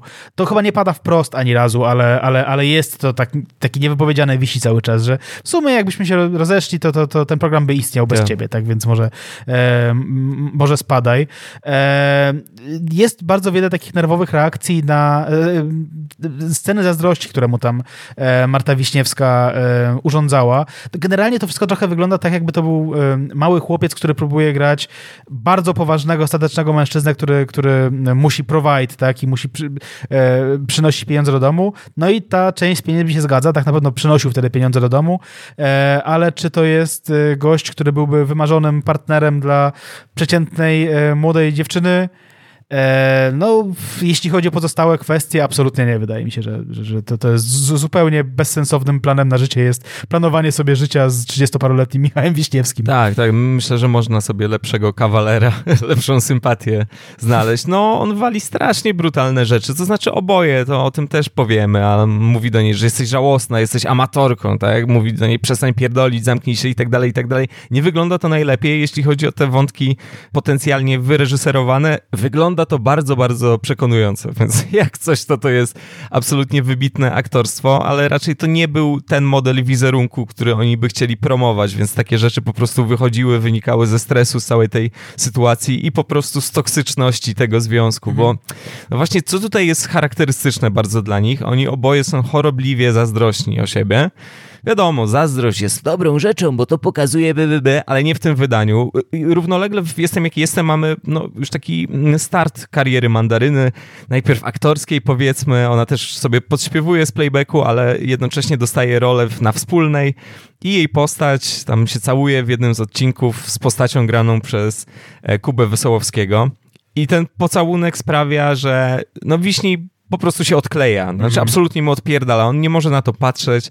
On jest po prostu oburzony, on mówi o tym, że chce mieć żonę tylko dla siebie. Jest rozmowa, no tutaj też pewnym powracającym wątkiem są wizyty Katarzyny Mastalerz, dziennikarki dosyć antypatycznej, trzeba przyznać, która tam będzie robić z Wiśnią, czy tam wywiad rzekę, czy pisać jego biografię, no i zapytała też o ten wątek podczas jednego ze spotkań i Wiśnia tłumaczył, że Krystyna Janda nie musiała grać ciałem, żeby być dobrą aktorką, jak wykazała nasza analiza. Oczywiście nie trzeba było jakoś sięgać bardzo pamięcią wstecz, no po pierwsze, grywała ciałem, cokolwiek to znaczy, tak? Obnażała się również w filmach. Po drugie, czy rzeczywiście Mandaryna celowała w jakieś takie no jednak wysokie rejestry aktorskie? No niekoniecznie. Jest to też w ogóle idiotyczny zupełnie argument i ten temat będzie wracał, po prostu ten temat będzie się kręcił jak to gówno w przeręblu, że ona pocałowała, jej postać pocałowała jakiegoś tam typa, nie?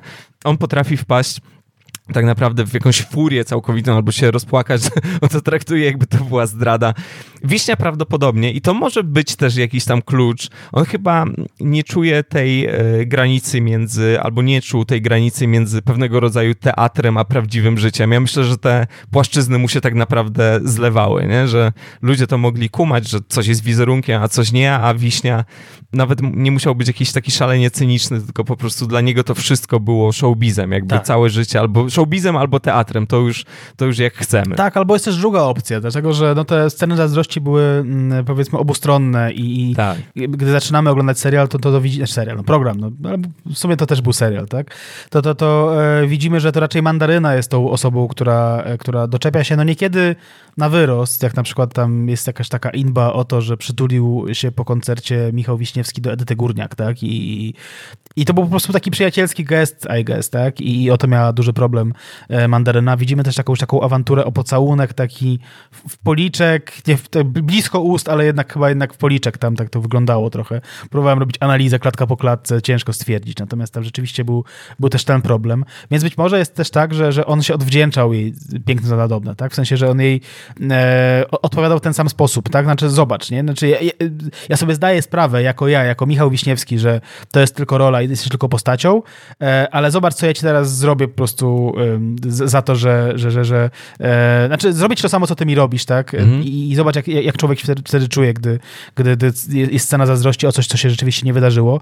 Przy czym też Michał Wiśniewski lubił prowokować na różne sposoby. Jest taki moment, w którym nieważne w jakim kontekście, ale on poznaje jakieś dziewczyny na planie, które miały parodiować grupę Tatu i on tam pyta je przy kamerach, czy mają majteczki. One mówią, że tak, jedna pokazuje, on mówi, że szkoda, że macie.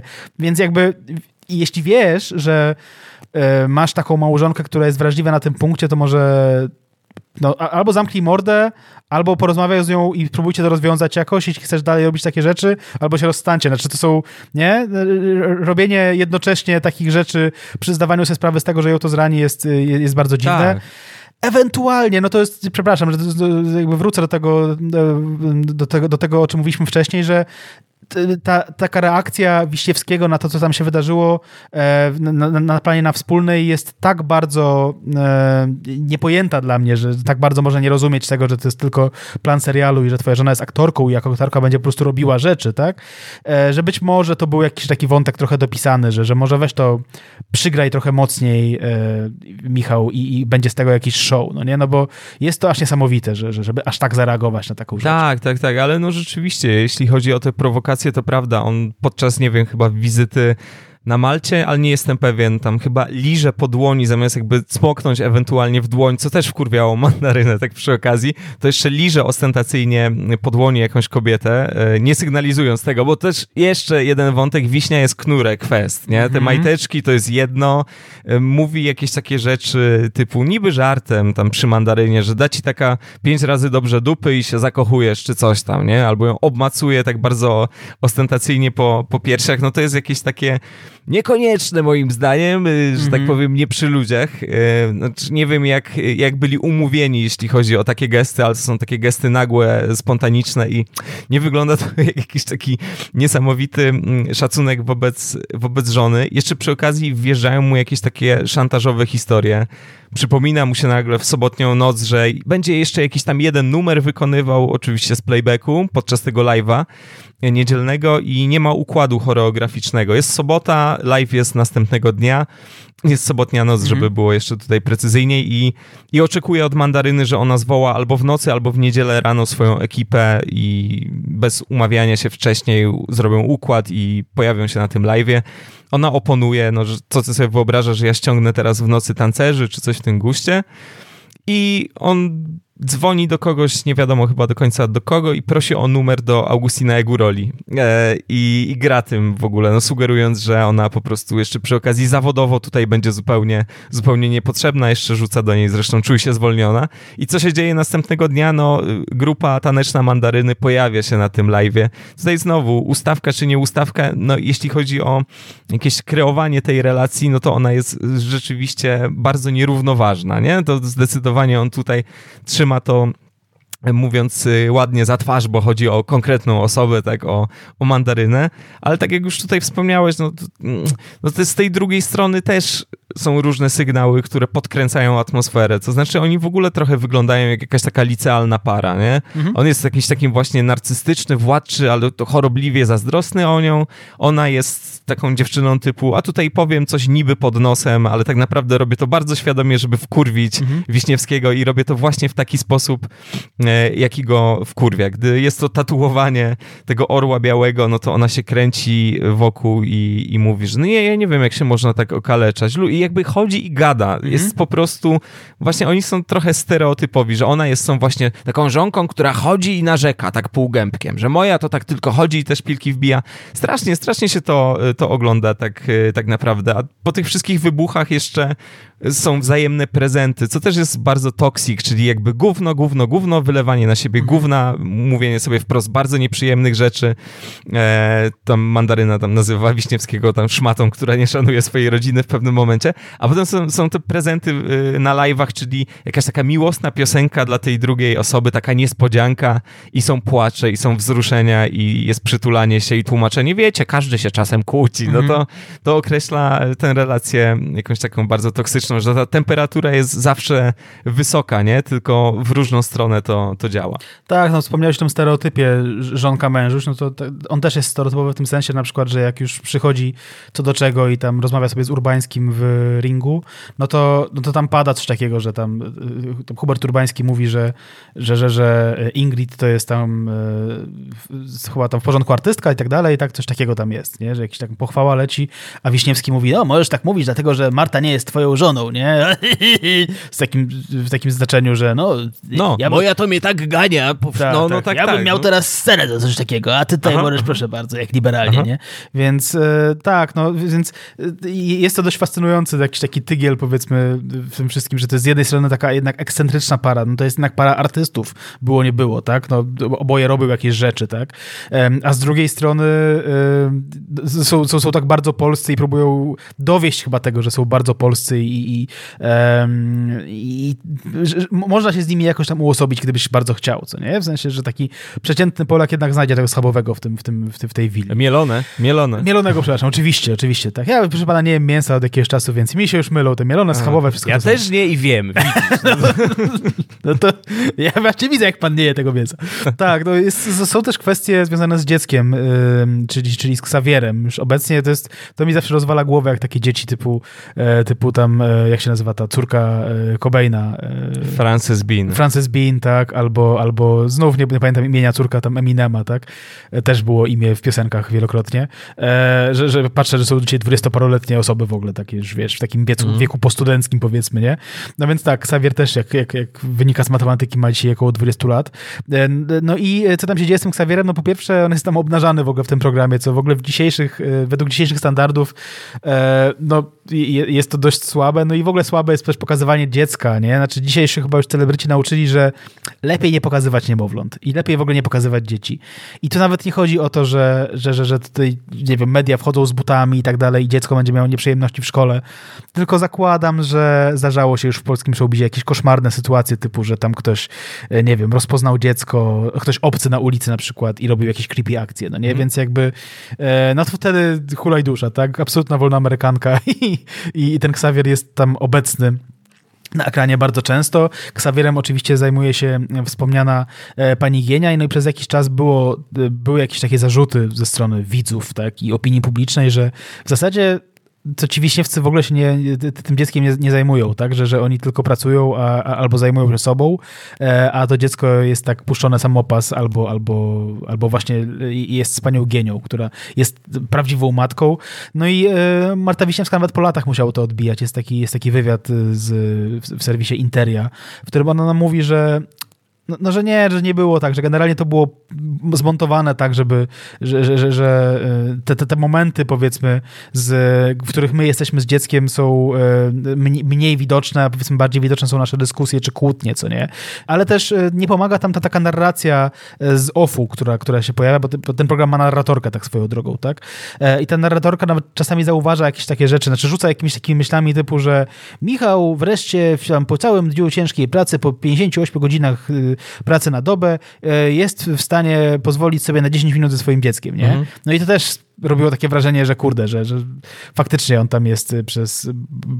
bardzo krótko przebywa z tym dzieckiem w porównaniu właśnie do pani Gieni, czy nawet do ochroniarzy, nie? Tak, myślę, że to jest trochę niesprawiedliwe jednak. No, jest to selekcja i jest tam trochę manipulacji ze strony TVN-u. No, jest to jakoś tam kreowane. No właśnie, bo to tak w ogóle jest takie meta-reality, bo oni oglądają samych siebie regularnie i to komentują i mówią o tym, że to pokazali, ale nie pokazali tamtego, a to wynikało z tego i tak dalej. I bardzo możliwe, że tak jest, że tutaj oni mieli wyłączność, jeśli chodzi o selekcję. To jest w ogóle jakoś bardzo dziwnie rozwiązane, no bo tutaj, no, przyznajemy się, oglądaliśmy całość na YouTubie, na kanale Michała Wiśniewskiego, mówiliśmy o tym w odcinkach na temat Ich Troje, że tutaj jeśli chodzi o pracę archiwisty, to Wiśnia super.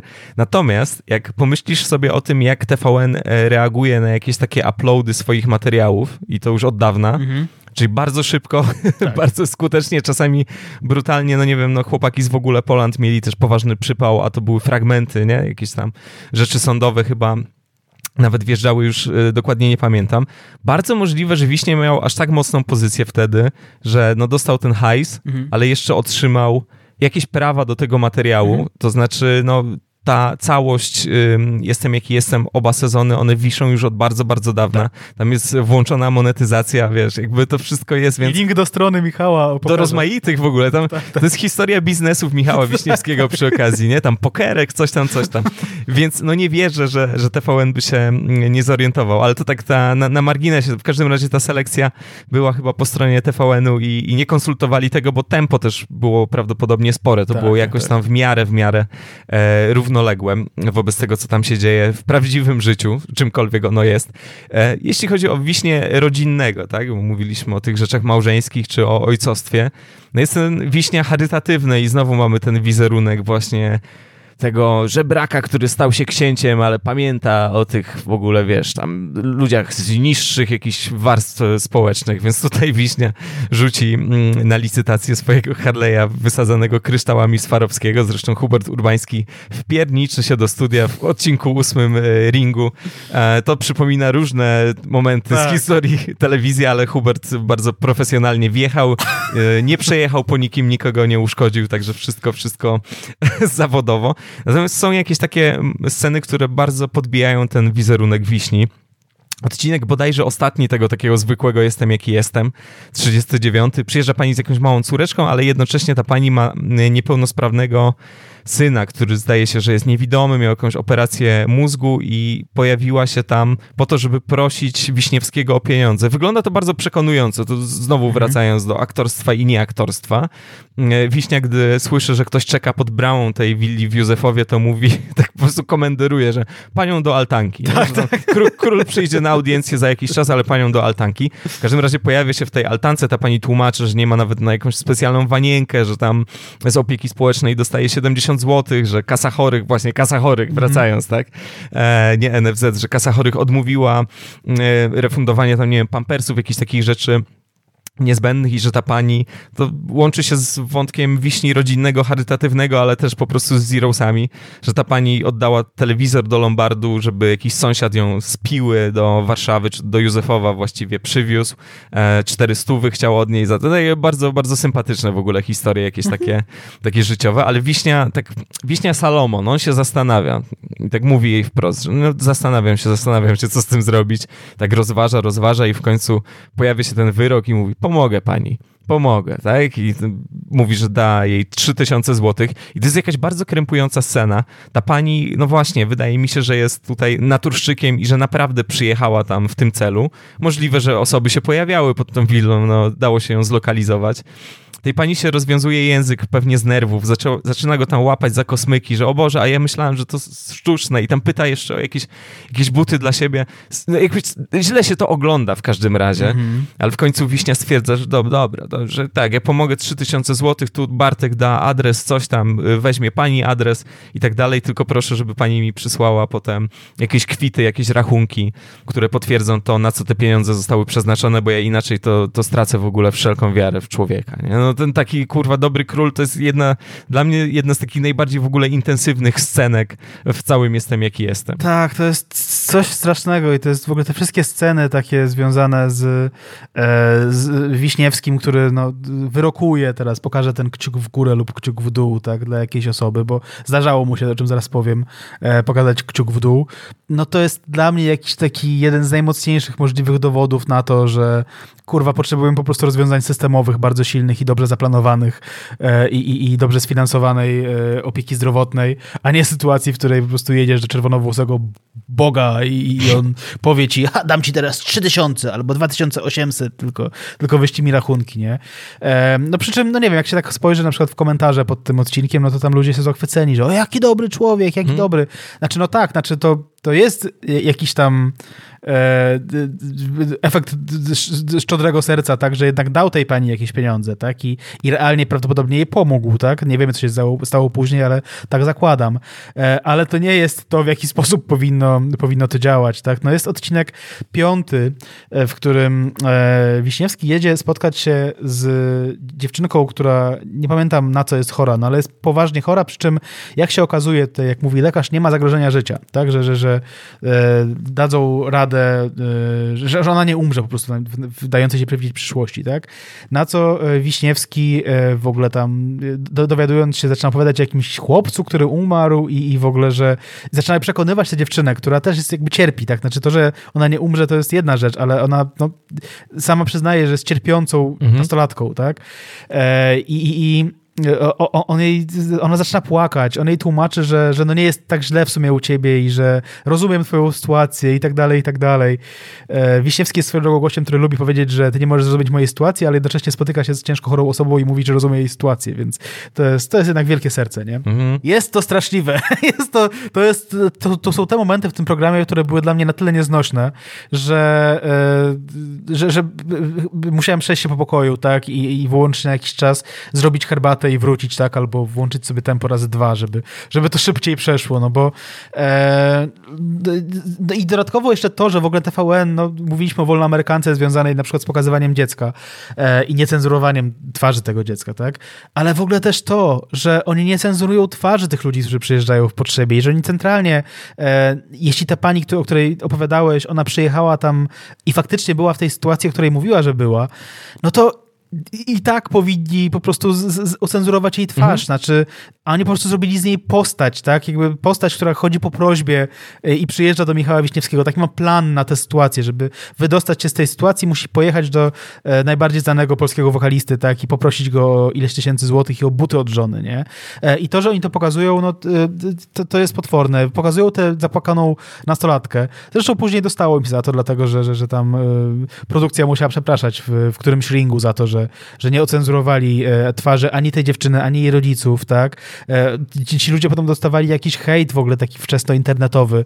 No, nie wiem. To jest historia polskiej telewizji, która powinna być wstydliwa. No nie wiem, może dlatego TVN nie jest jakoś specjalnie chętny, żeby dzielić się archiwaliami, bo pewnie takich rzeczy jak to, czy jak takie mini kłamstewka z niedowiary, o których kiedyś rozmawialiśmy, no pewnie tego było troszkę więcej i może TVN nie chce, żeby ktoś się zajął weryfikacją tego po latach, nie? Tak, tak. No tu ewidentnie niechęć, bo jak spojrzymy sobie na taki odcinek, w którym oni mają kopię teledysku nowego, ale jeszcze go nie oglądali, to znaczy Wiśnia i ekipa, i wpierdalają się do takiego sklepu RTV i puszczają to na ichniejszym sprzęcie, to tam są wśród klientów osoby, które mają ocenzurowaną twarz. Ewidentnie ktoś jakby wyczaił, że jest ekipa i jakby nie życzył sobie tego, że tak powiem, i zostało to zrobione, mimo że to jest neutralna scena zupełnie. No oni są po prostu w sklepie RTV i ktoś jest w sklepie RTV. No jakby nic złego nie może się wydarzyć. No nie mamy też cenzury przy takiej sprawie, no właśnie, sądowej, mianowicie Wiśnia podczas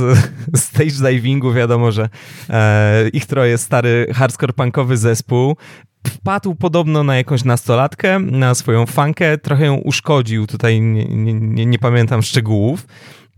Mama tej dziewczynki zaproponowała ugodę i kasę w wysokości tam 5000 złotych dla tej dziewczynki, to znaczy no raczej dla mamy, bo mama jest taka że tam szuka prawdopodobnie. Wiśnia się nie zgodził, poszło to na wokandę i tutaj już pani żądała 50 kloców. I jest taka strasznie nieprzyjemna scena, mianowicie no, czekają na rozprawę i wszyscy są na korytarzu sądu i ta dziewczynka siedzi i Wiśnia przysiada się do niej na ławce i tam się tak uśmiecha, tak smirk, smirk, i ta dziewczynka jest taka zawstydzona, też się uśmiecha i ta matka jest taka niezadowolona. To trochę tak wygląda jednak, nie chcę tutaj wskazywać, ale trochę tak wygląda, jakby ta dziewczynka, no jakby dalej lubiła tego Michała, dalej była fanką tego Michała, no jakby nic się nie stało, to był przypadek, ale ta matka po prostu wpadła na genialny plan, nie? Że tutaj zostanie wyciągnięta pęga. Oczywiście też to jest tak prowadzone. Wiśniewski zresztą tej matce ciśnie, że ciąga po sądach dziecko i że chce wydębić jakieś pieniądze, ale przeprasza przy okazji tę dziewczynę, chociaż sam twierdzi, że tam nic się takiego nie wydarzyło, także tu nie było jakiegoś uszkodzenia, na pewno nie było jakiejś takiej poważnej utraty zdrowia. No jeżeli faktycznie wpadł i uszkodził jakąś dziewczynkę, to powinien po prostu zapłacić te pieniądze bez pierdolenia i nie ma tematu, no, ale tutaj mamy z tego jakąś taką poważną scenkę rodzajową. Tak, no jest w historii polskiej muzyki parę takich sytuacji, wszyscy znamy, że ktoś tam skoczył w tłum i ludzie się rozsunęli po prostu i być może to jest dobry wybór czasami, jak widać, tak? Znaczy nie wiem, czy tam się to rzeczywiście wydarzyło. No mogło się wydarzyć, ale no, z drugiej strony, no kurczę, idziesz na koncert, jesteś z przodu, tak zakładam, no to nawet jeśli tam wydarzyło się coś trochę złego, no bo ona nie miała jakichś ciężkich obrażeń, tak? No to kurczę, no. Bo idziesz, Bartek, na koncert ich troje. Wiesz, że to jest grube granie, nie? Tak. Wiesz, że może się wszystko wydarzyć, więc no. Ale podoba mi się, jak w tej scenie ta dziewczyna jest taka onieśmielona tym, że to obok jest Wiśniewski, że to jest taki trochę złotousty koleś, tak? W sensie, że to jest jednak taki ten... On przypomina w tych swoich dziwnych strojach, znaczy to akurat miał sobie garnitur, tak? Ale jednak ma te czerwone włosy i ten wygląd jest dość niecodzienny, że to jest jednak taki trochę mefistofeliczny gościu, nie? Tak. Że to jest taki diabeł, który, no co tam, matka przyszła, tak, chce wyciągnąć kaskę, to ty tam źle się czujesz w tej sytuacji, nie? No bo też ona widać, że jest skrępowana tym, że stara trochę jednak robi przypał, nie? Jakby się nad tym zastanowić, nie? Tak. Ta dziewczynka chyba myśli o tym, że kurde, ja już nie chcę tego, w sensie nie chcę tego robić, że matka mnie trochę w to wkręciła. No tak, Wiśnia jest rzeczywiście taki właśnie trochę Mefisto, trochę akwizytor, no to, tak. To gdzieś pomiędzy tymi rejestrami funkcjonuje. No jest też tutaj wspominany już w naszej rozmowie wewnętrzny talent show, czy wewnętrzne talent show, jak kto woli, drzwi do kariery. Nie jest to najciekawsza rzecz na świecie, moim zdaniem przynajmniej. Ty wspominałeś też o tym, że tam jest walka, zaraz się okaże, że jesteś kurwa takim totalnym fanboyem drzwi do kariery. Tylko dlatego to oglądałem. Wszystkich, tak. A to jest ten gość właśnie, który oglądał to dla drzwi do kariery. To jest taki zapychacz, tam rzeczywiście jest trochę walki o to, żeby dopchać te odcinki i strasznie dużo te drzwi do kariery zajmują, tak, w odcinkach regularnych, ale też w ringach. Bardzo mocno się ciąga tych wszystkich uczestników. Ja nie wiem, jak to było, jeśli chodzi o badania opinii, czy ludzie to kupowali generalnie, czy chcieli tego Michała, ale wyobrażam sobie, że też mieli wrażenie, że to jest jakiś taki zapychacz. O co chodzi w skrócie? No chodzi w skrócie o to, że mamy śpiewających amatorów i amatorki, oni staną w szranki, Universal otworzy im te drzwi do kariery, no bo to w ogóle wszystko jest robione w ścisłej komitywie z Universalem. Nagrodą w talent show jest kontrakt oczywiście płytowy, ale też rok życia w luksusowym apartamencie. Ten apartament został pokazany przynajmniej w jednym z odcinków. Mamy tutaj screena, jak wygląda luksusowy apartament. Gdzieś zdaje się, że w Warszawie w 2003 roku. Jest to mieszkanie, w którym są meble. To możemy powiedzieć z całą pewnością. Oczywiście chabrowe akcenty do jakichś takich beżowych, kremowych kanap i stołów. To jest bardzo, bardzo z tamtego czasu, więc generalnie jak jest ciepła woda i kabina prysznicowa, no to kurwa, Panie. Po prostu high-endowe mieszkanko tutaj. Prawdziwy prezent od wytwórni. Tak, jeszcze Izabelin Studio, tam się przewija tak Carysa, Katarzyna Kanclerz, no są to jakieś tam wątki. Wiśniewski w ringu numer 4 mówi o tym, jakie są przewagi drzwi kariery nad idolem i mówi grubo naprawdę w tym live'ie, że u nas nie ma Zapędowskiej, nie ma Kuby Wojewódzkiego, nie ma Leszczyńskiego, śmiecia, więc no prawdopodobnie mieli panowie jakieś polemiki wewnętrzne. Podejrzewam, że Robert Leszczyński nie pisał najsympatyczniej o ich troje, no bo to przecież człowiek z nieskazitelnym gustem, jak wiedzieliśmy po licznych publikacjach. Może biedny ten Leszczyński, przepraszam, ale to tu od szmaty, tutaj po prostu... Ale nie da się. No, Nosowska w tej piosence z Kazikiem, Jezus Maria. Co za... Ale no wiesz co, no bo on był problematyczny, to był dziennikarz, który bardzo starał się być efektowny, nie? Nawet jeżeli to się odbywało kosztem jakiejś merytoryki, to bardzo starał się być efektowny i jaskrawy w tych swoich opiniach, więc przy okazji, gdybym miał tutaj na ścianie jakąś taką tabelkę czy coś tam, to mógłbym odhaczyć kolejny odcinek, w którym Robert Leszczyński jest wspomniany, no tak to jakoś u nas wychodzi. A jeśli chodzi o same drzwi do kariery, no tak, no to nie są najciekawsi uczestnicy na świecie. Oni śpiewają w kółko kilka piosenek, które tam Universal podrzucił. Jedna osoba śpiewa X, wymieniają się tymi piosenkami, już kurwa trudno się w pewnym momencie zorientować, kto co śpiewał, tak? Który jest kurwa synem kogo, nawiązując do pewnego tekstu kultury, ale z ciekawostek, no pojawia się tam na przykład Iwan Komarenko, który już wtedy z Delfinem współpracował, pojawi się na moment kolega z zespołu w jakiejś przebitce. Jest Paula Ignasiak, która w 2008 wyda taki popularny numer, Już wiem, to jest ta postać, która była porównywana potem do Edyty Górniak albo nazywana plagiatorką Edyty Górniak, bo te wokale są faktycznie podobne. Jest Dawid Koczy, jeżeli kojarzycie takie wideo, na którym chłopiec śpiewa podczas pierwszej komunii świętej i potem opowiada do kamery jakoś tam rodzinnie, że spieprzył i tak dalej. Jest taki tam po prostu śmieszny, trochę egzaltowany chłopczyk. No to tutaj ten chłopczyk już jest tylko nieco starszy. Jest Maja Sablewska, to jest jedna z najciekawszych rzeczy, stylu Mai Sablewskiej w tamtym okresie, bo troszkę się zmieniła, mówiąc delikatnie. Dziewczyna z takiego cyberanime, nie? Tak. No to właśnie, to jest bardzo zero-sowe. Przyszłość. Wiadomo, Dąbrowa Górnicza tam się już zapadła, kurwa, nie? Jakiś po prostu koszmar, bo te przebitki z polskich miast tam są i wszystko wygląda paskudnie. Warszawa też, żeby nie było, też jest paskudna. Łódź jest paskudna, Dąbrowa, no cokolwiek. Chorzów jaki piękny. Chorzów jest apokaliptyczny, czy jakiś postapokaliptyczny. Absolutnie. Natomiast sami uczestnicy są nijacy i tam ich przebierają tam na siłę w te takie zero-sowe stylówki, te koszulki na long sleeve, te czapki takie przylegające. Tak widać, że po prostu no, jest to fabryka, tak, i zejdzie z taśmy gotowy idol. Spoiler, tak się nie stało. No ten Maciej Starnawski, który wygrał, nie zrobił jakiejś szalonej kariery. No ale ten segment zajmuje, kurwa, no u nas nie zajmie po prostu 40% całego materiału, ale tam z jakiegoś powodu owszem. Tak, ale jest ten uroczy Starnawski, który w którymś momencie dzwoni do swojego ojca, jak już wygra ten program, że cześć tata, tam siedzę z szampankiem, prawda, piję sobie w apartamencie, jest bardzo miło, więc no tak, jednak... To, są meble. Tak, są meble, no koszmarne były te mieszkania, koszmarne w ogóle ja nie lubię, do dzisiaj nie lubię jasnego drewna, znaczy to mi się kojarzy w ogóle, takie mieszkanie, gdzie jest jasna podłoga i jasne meble, kojarzy mi się z takim zaplamionym trochę mieszkaniem, to wystarczy po prostu, nie wiem, postawić coś gorącego na chwilę na stole i będziesz miał już na zawsze jakąś taką ciemną plamę na tym, więc no tak, faktycznie. I był Iwan Komarenko, który wyglądał jak bardzo zdrowy młodzieniec. Wyglądał jak chłopiec, który przyjął jednak szczepionkę na Heinemedina na przykład, czy na inne choroby, nie? Że jednak taki tak. Postawny mężczyzna. No wiele się pozmieniało od tamtego czasu. Natomiast jest też, w ramach Jestem Jaki Jestem, program Ring, który był nadawany co niedzielę, na żywo, na gorąco, który właśnie prowadził znany i lubiany Hubert Urbański, wspomniany już wielokrotnie dzisiaj. No i co? No i czy było to bardzo interesujące? Nie. Znaczy, tak jak ja momentami się... Oj, różnie. Znaczy, dobra. Bywało różnie. No ale powiem ci tak, jak byłem w stanie jednak obejrzeć te odcinki Jestem Jaki Jestem i zobaczyć, co tam się działo i czasami tylko ustawiać sobie razy dwa, że bo już nie mogłem z tym talent show, które było niezwykle udane. Tak, Ring bywał już naprawdę dramatycznie nudny. Znaczy, tam było dużo wywiadów. Tam był ten dobór tych osób, które występowały, był dość nieszczęśliwy, dlatego że na przykład przyjeżdżał jakiś artysta tam z zachodu na przykład, albo ze wschodu, tak, albo ktoś, kto będzie występował w Eurowizji i tak dalej, no i tam rozmowa o jego karierze, przy czym no nikt nie zna tego gościa w Polsce. Jak też zauważyłeś, te rozmowy w ogóle nie miały flow, dlatego że one były jakoś tam tłumaczone na żywo, więc trudno było też Hubertowi Urbańskiemu, wydaje mi się, że robił co mógł, tak, ale jednak trudno było zachować dynamikę tego programu, nie? No ale jak już się działo, to się rzeczywiście działo, dlatego że to był program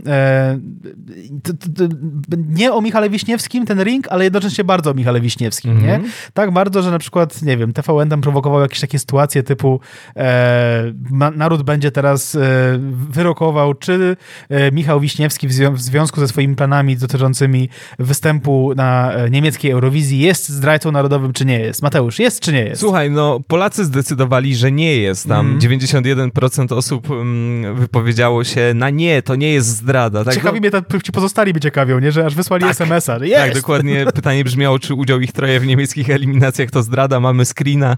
No jest to piękna rzecz, piękny kawałek telewizji. No kurwa, ze wszystkiego. Jeśli chodzi o wyciskanie z tych SMS-ów, jakby dowolny temat. To jest w ogóle piękny odcinek 2 Ringu, bo tam się pojawiają jakieś sądy uliczne. Pan Witek z Atlantydy jest jedną z osób, które tam się wypowiadają na ten temat. Jest Setka z Olbryskim, który odpowiada na pytanie, czy to zdrada i tłumaczy, absolutnie, wiesz, coś tam. Jest Tiger Michalczewski, który pociesza tego Wiśniewskiego i mówi: Michał, robisz dobrą muzykę, a to czy słuchają jej Murzyni biali, Chińczycy, czy Ruscy, czy Polacy, nie ma znaczenia. To w ogóle co to są za wypowiedzi. Tiger mocny program. Tak.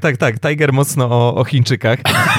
Piękne rzeczy, absolutnie. No to przy okazji właśnie wracają rodzice tej chorej, ale nieśmiertelnie chorej dziewczyny i Wiśnia oczywiście robi teatr i przeprasza, bo mówi, że ukazali ich w telewizji w złym świetle. No jeśli tak było, jeśli to faktycznie była rekompensata, to spoko, ale generalnie jest to część teatrzyku. W tym samym odcinku się pojawia Bożena Walter z Fundacji TVN, która mówi o tym tak poważnie, że to jest problem, czasami trzeba zdecydować, komu dać pieniądze, komu nie, że no jednak nie da się absolutnie wszystkim pomóc, jest bardzo, bardzo poważnie, po czym wjeżdża występ Konio Konnaka, nie? Jakby to jest właśnie ten program, jakiś taki kompletny miszmasz, bo tam się pojawia Edyta Górniak i Maciej Maleńczuk, w ogóle Gabriel Fleszar i pamiętam, że Wiśniewski coś pytał jakoś w stylu, czy go w ogóle jeszcze pamiętacie, a to było kilka lat po Kroplą deszczu, nie? Ten czas musiał po prostu wtedy jakoś bardzo, bardzo dziwnie działać. No jest grubo, no ty wspominałeś już o Kubie Wiśniewskim. Wiśnia tam, my dzisiaj celowo poświęcamy no niewiele miejsca temu tematowi matki Wiśniewskich. Mówiliśmy o tym w odcinkach o ich troje, ale Wiśnia tam wali jakieś po prostu live odezwy, to się wszystko oczywiście rozciąga, a ten czas nie jest z gumy, bo są reklamy, więc dalej jest ten taki Wiśnia bardzo, bardzo odezwowy i emocjonalny. I ci uczestnicy tego talent show, jakieś takie randomowe wrzutki typu Andrzej Grabowski siedzi w dorożce na krakowskim rynku i się wypowiada, który z tych uczestników, z tych finałowych uczestników najbardziej mu się podoba. No w piździe to miał na pewno, wiadomo, ale dostał jakąś oczywiście kaskę, no bo to jest super randomowe, wiesz, inaczej, ale to wszystko się jakoś tam rozmywa, bo też wiadomo, o co w tym ringu, który no z założenia ma być konfrontacyjny, nazwa na to wskazuje. W tym drugim sezonie to będzie rozegrane jeszcze inaczej, ale do tego może będzie okazja wrócić. Natomiast najważniejsza jest jednak ta dynamika albo napięcie, taka bardzo jednak nerwowa relacja między prowadzącym a bohaterem tego programu, a królem Michałem Wiśniewskim. No. Tak, znaczy tam od początku nie było dobrze między nimi, tak? Znaczy tam powiedzmy, nie od pierwszego odcinka, ale widać było, że czasami tam panowie lubią sobie gdzieś tam te szpile raz na jakiś czas wbić. Wiśniewski generalnie wydaje mi się, że to była też jedna z tych sytuacji, w których on chciał zrobić inbę i gdy tylko mógł, to ją robił. Na przykład no, był ten taki fragment ringu, w którym ponownie pokazano tę scenę z Na Wspólnej, tak? I Wiśniewski postanowił ostentacyjnie wyjść ze studia, tak? I o tym za chwileczkę powiemy.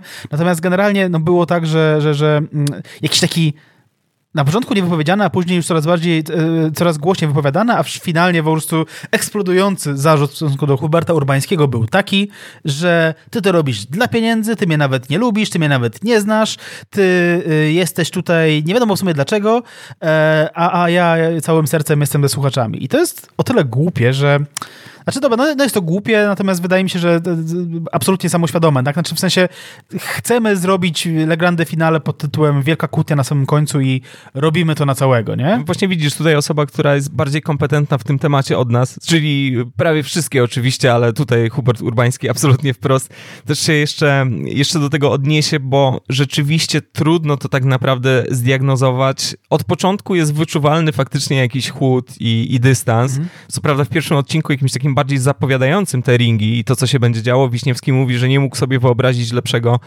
prowadzącego, tak, że super, że to jest Hubert Urbański, ale potem widać, że to nie do końca gra między nimi. Być może jest tak faktycznie, że Wiśniewski oczekuje absolutnego uwielbienia i miłości i atencji od każdego, a Urbański prowadzi to profesjonalnie, natomiast nie jest fanboyem tego Michałka, prawda? Jakoś na dobre to się zaczyna w odcinku 5. Tam Wiśnia nagle wyjeżdża z tematem, że ja słyszałem, co ty o mnie mówisz, że chodzisz, pytasz, co to jest za gość, dlaczego ja z taką renomą muszę z nim współpracować, a potem udajemy, że wszystko jest w porządku. Urbański próbuje się do tego odnieść, ale Wiśnia oczywiście go próbuje zagłuszać i to się wielokrotnie działo w tym programie, że jakieś takie bardzo mało eleganckie chwyty tam stosuje, więc tak naprawdę Urbański nie do końca może się do tego odnieść. No, wiesz, jest odcinek 10, że Urbański zwraca uprzejmie uwagę, że jest pewien scenariusz, jest pewien grafik i że w sumie to już powinni kończyć. No bo wiadomo, to jest pewna machina, to jest prime-time'owy program, są sprzedane reklamy za kupę kasy na pewno i on jako prowadzący musi tego pilnować razem z ekipą, którą ma na słuchawce i Wiśniewski odpowiada coś w stylu, że tam TVN przedłuży, czy coś w tym guście. Trochę jakby nie zdawał sobie sprawy, że to ma swoje ramy, że to nie jest tak, że rock and roll, jestem tą postacią i generalnie to będziemy tutaj siedzieć do 23 jakby wyjebane, bo mogę, nie? Bo co jest później takiego ważnego w telewizji. No i zapytaliśmy Huberta o te uciążliwości związane ze współpracą z Wiśniewskim i o te nieprzewidziane wypadki na planie, więc posłuchajmy i za chwilę wracamy. Ja chyba bardzo szczerze powiedziawszy, to bardzo szybko zorientowałem się, o co tu chodzi. Wszyscy wsiedliśmy do tego autobusu, tylko że bardzo szybko się przekonaliśmy, kim jest kierowca. Bo to jechało na nim. On był kierowcą, silnikiem i kierowcą tego przedsięwzięcia. Wszystkie inne funkcje, czy to z jego świata, czy ze świata produkcji, były wtórne wobec tego projektu. To on był bohaterem tego programu. To było jasne dla mnie od początku. Tutaj ja nie miałem innych ambicji, natomiast szybko się ja przekonałem osobiście, że on, będąc silnikiem i kierowcą tego autobusu, jest, że strach jest, tak? Bo trochę mówię w przenośni, bo ja się nigdy podczas tego programu nie bałem, natomiast było dużo, trochę jak w tym ruskim powiedzeniu chyba o lataniu helikopterem. Było i śmiesznie, i strasznie. To jest moje takie ogólne wspomnienie z tamtych czasów. Użyłeś słowa uciążliwe i to chyba jest takie najwłaściwsze słowo i on takie najwłaściwszego kalibru. To było uciążliwe po prostu. Przy czym ta uciążliwość była udziałem nas wszystkich. To po prostu była trudna produkcja, bo ten bohater tego programu był uciążliwy, myślę, i dla siebie, i dla swojego otoczenia, i dla naszego tego produkcyjnego otoczenia. To jest bardzo proste. To wynika z konstrukcji ówczesnej. Konstrukcja była taka, że tego programu bez niego nie ma, bo on jest jaki jest. Tak? Mało tego, meritum jest zawarte w tytule. Jestem jaki jestem. On właśnie taki jest. W związku z tym jakby też po to jest ten program. I wszystko, co się z tym wiązało, było jakby zawarte w ogóle w kwintesencji tego programu, że to nie będzie jazda po sznurku. A ponieważ po pierwsze zasada była taka, po drugie on miał wtedy bardzo mocną pozycję na rynku zawodowo, mocną pozycję też w wytwórni, która go jakby wystawiła do tej zabawy. Bardzo duże wsparcie też wytwórni, bardzo duże przebicie też i silny głos w decydowaniu o różnych produkcyjnych pomysłach z dnia na dzień, z godziny na godzinę. Bardzo duże wsparcie. I na końcu taką postawę, że jak nie chcecie, to nie, to ja idę do pokoju. I wszyscy musieli się martwić, co z tego wyniknie, kiedy wyjdzie z tego pokoju, czy drzwiami, czy oknem, czy sam, czy z kimś. To jest taka idealna sytuacja, trochę tak jak rozkapryszony 5-latek, co może ustawić całą rodzinę w całym domu. I trochę tak było. Więc uciążliwe to jest, z mojej perspektywy, to jest dobre słowo i tak było. Ja się jakoś tym specjalnie nie przejmowałem, bo tak bardzo szybko wyczułem, jak to działa. I po prostu trochę, płaciłem to frycowe trochę w trakcie, jak my wszyscy chyba, bo wszystkich nas to przeczołgało i to było momentami nieznośne, ale było, takie jakby, tak już nie było, nie można było wyjść z tego basenu w trakcie, trzeba było dokończyć turnus. Tak, no wydarzyła się też ta sytuacja, o której wspomniałem wcześniej, czyli moment, w którym produkcja Jestem jaki jestem postanowiła zaatakować Michała Wiśniewskiego tym straszliwym i po prostu potwornym emocjonalnie fragmentem serialu Na Wspólnej, w którym Marta Wiśniewska całowała się z aktorem jej towarzyszącym. No i wtedy Wiśniewski postanowił wyjść ze studia, stwierdził, że on tam mówił, że on tego sobie nie życzy, żeby to oglądać, skoro tak go nie szanują, to w takim razie wypierdziela. No i wydawać by się mogło, że no to też mogło być zagrane przez Wiśniewskiego. Co się okazuje, o to też zapytaliśmy Huberta Urbańskiego. To była paradoksalna sytuacja, kiedy jest live o Michale Wiśniewskim w programie Jestem jaki jestem. Jedyną osobą, która została w studiu na środku, był prowadzący ten program, kompletnie wbrew założeniom. No w ogóle kompletnie bez sensu. Przecież to nie o mnie jest ten program, tylko o nim, a on wyszedł. Tak jak ja już nie jestem w tym programie. No to było też wyzwanie, no bo to jest dosyć adrenalinowe taki moment, no, kiedy lecimy na żywo i nagle jesteśmy na dużej antenie, ogląda nas kupa ludzi w studiu i nagle gościu wychodzi i to nie jest tak, że ja zaproszę następnego gościa, bo to jest o nim program. No i teraz muszę coś szyć. No i nie wiesz, czy masz wtedy stepować, śpiewać, czy nie wiem, czy recytować Asnyka. No i jakoś tam wybrnęliśmy z tego oczywiście z pomocą produkcji wozu i tych wszystkich ludzi, którzy zaczęli tam po prostu wyobrażać sobie, co się wtedy w wozie musiało dziać. No i skończyło się tak, że jakoś tam to żeśmy ugrali, czyli ugraliśmy tak, że jakoś dojechaliśmy do przerwy, a w międzyczasie rozpoczęły się te delegacje błagalne do niego do garderoby, a on jeszcze miał ochroniarza to jak dzisiaj o tym myślę, to jest wszystko po prostu jak z Feliniego. I on miał tam ochroniarza, który nikogo nie wpuszczał do środka. Tam kolejki tych proszących, że Michał, wyjdź, to przecież to jest live. Do tego jego ta producentka Kasia Kanclerz, czy z ramienia wytwórni. Do tego wchodząca i wychodząca Mandaryna, cały zastęp jakiś ich tam taki, tego dworu jego, który tam wchodził, wychodził, informował, że Michał nie wyjdzie. On tam coś krzyczący ze środka, przez drzwi go było słychać. No naprawdę, całe życie z wariatami, cyrk. No i skończyło się to tak, że go jakoś tam ubłagali, na ile to było przez niego wyrachowane, wykalkulowane, a na ile to był moment chwili. Ale to jest trochę tak, jak Górski mówił, tak się gra, jak przeciwnik pozwala. A on coraz bardziej dyktował warunki tej gry i stąd ten autobus bardzo szybko tak się rozbujał, że nie było wiadomo, czy na pętlę dojedziemy. Tak, no i to wzbierało, to eskalowało, jakby powiedział pewien ekspert od taktyki militarnej, bardzo popularny w ostatnich latach. No bo tak, mamy odcinek 10, jest ta Ingrid, Hubert mówi coś miłego na jej temat i tak jak wspomniałeś, tu Michał wrzuca, że ty Hubert możesz, ale mówi dokładnie, że ty możesz tak powiedzieć, bo jesteś sam, a mi Marta coś tam. Wtedy Urbański odpowiada, że ty nie wiesz, czy jestem sam, czy nie jestem, ale to nie jest program o mnie. Robi się jednak gorzko, nie? Robi się gorzko, robi się chłodno i tak z każdym kolejnym odcinkiem ta sprężyna się jakoś nakręca. W tym odcinku 12 mamy live z ogrodu w Józefowie, występuje Kelly Family, generalnie cyrki, ale widać w ogóle w tych ringach, że Urbański, który ma pewien scenariusz, pewien grafik, o który musi dbać i ma pewną pulę rzeczy, które musi powiedzieć jako prowadzący, tak, wprowadzając kolejne segmenty, że on jest cały czas niepokojony przez tego Wiśniewskiego, który mu się wpierdala w zdanie i tak dalej, i tak dalej. No i trudno, żeby Urbański tego nie zauważył, więc podczas tego live'a z ogrodu pyta Wiśniewskiego, czy chcesz kontynuować, bo dalej jest trochę trudniej, nie?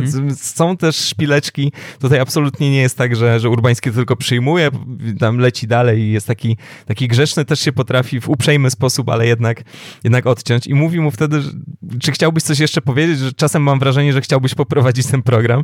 I Wiśniewski odpowiada, oczywiście czym? Sercem, tak? Ustami, ale sercem, bo mówi, możesz mnie lubić, nie lubić, ale nie wyobrażam sobie tego programu bez ciebie. Jesteś mi bardzo bliskim facetem. Na co Urbański odpowiada, że mimo sceptycyzmu polubiłem cię, bracie, więc troszkę ciepła z jego strony i dorzuca jeszcze i też nie wyobrażam sobie tego programu bez Michała, nie? Więc to jest ładna ładna riposta, ale to leci dalej, odcinek 13, tam zaraz po Eurowizji, dalej wpieprza się ten Wiśnia z tymi orędziami, on jest taki zawiedziony w ogóle tym, że na nas nie głosował ten kraj, a przecież oni mieli taki przekaz, no jest to śmieszne, te żale są śmieszne, ale w końcu następuje ten ostatni ring, 14 i tutaj się już worek, nie z bramkami, tylko po prostu no z jakimś żalem Wiśniewskiego wobec Urbańskiego, tak to powiem delikatnie, absolutnie rozwiązuje, no bo ten odcinek ostatni ringowy to jest trochę shit show momentami. To znaczy nie shitty show, że to jest kiepska telewizja, nawet przeciwnie uważam, ale jest to gruby cyrk. Tak, no bo właśnie tam Michał Wiśniewski atakuje Urbańskiego twierdząc, że jemu w ogóle na niczym nie zależy i że jesteś jedyną osobą, która mnie tu nie poznała i tak dalej, i tak dalej. Hubert Urbański zaczyna z nim dyskutować, ale co jest najważniejsze w tym fragmencie, to jest to, że wyciąga sobie z ucha słuchawkę, tak? Więc mówiąc wcześniej, że no, mi tutaj do ucha mówią osoby zza kulis, tak? Że nie powinienem mówić tego, tamtego, bo to Michał tu jest gwiazdą. No i teraz ostentacyjnie wyciągam słuchawkę i będę mógł z tobą porozmawiać, tak? No i kłócą się, ale o co się kłócą? Znaczy, o co chodzi Wiśniewskiemu? Trudno powiedzieć, tak? Znaczy, być może faktycznie jest tak, że on sobie nie radził z sytuacją, w której ktoś go nie kocha i jest to jeszcze ktoś, kto prowadzi jego program, więc on być może oczekiwałby tego, żeby wszyscy mu padali do stóp, zwłaszcza prowadzący Jestem jaki jestem ring. Ale no, Urbański tam odbija to no, na tyle skutecznie, muszę powiedzieć, że no, to nie miało jakiegoś specjalnie negatywnego wpływu na jego karierę, a może miało, a może nie miało, nie wiem. Zapytaliśmy o to właśnie Huberta i zapraszamy do wysłuchania tej wypowiedzi. Ten program to był jeden wielki pożar w burdelu, w związku z tym moja akcja nie była jakimś tu zwieńczeniem tego. To wszystko już tak się rozchwiało gdzieś tam w trakcie, to wszystko było tak rozchwiane, że to, że w ogóle nie było ofiar w ludziach, to jest sukces. W związku z tym, że taka jedna akcja, że gdzieś to zamknęliśmy takim incydentem, to myślę, nawet nie tyle nie była problemem, co ja pamiętam, że Edward Miszczak to wielokrotnie mówił, że on kochał tę sytuację, że to w ogóle jest czysta telewizja i akurat się z nim absolutnie zgadzam, że dla mnie to jest kwintesencja telewizji.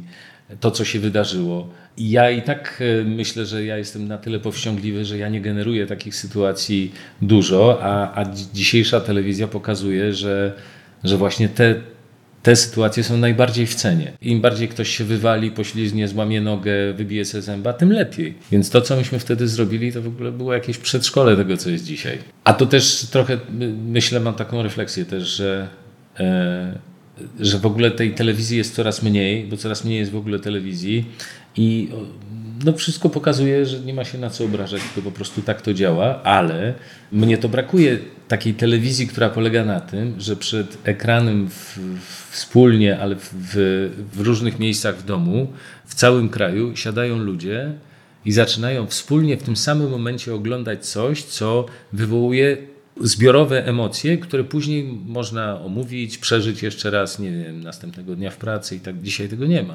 Sport jest może namiastką tego, czyli coś, co się wydarzy sportowo, ludzie oglądają w różnych miejscach i potem o tym rozmawiają.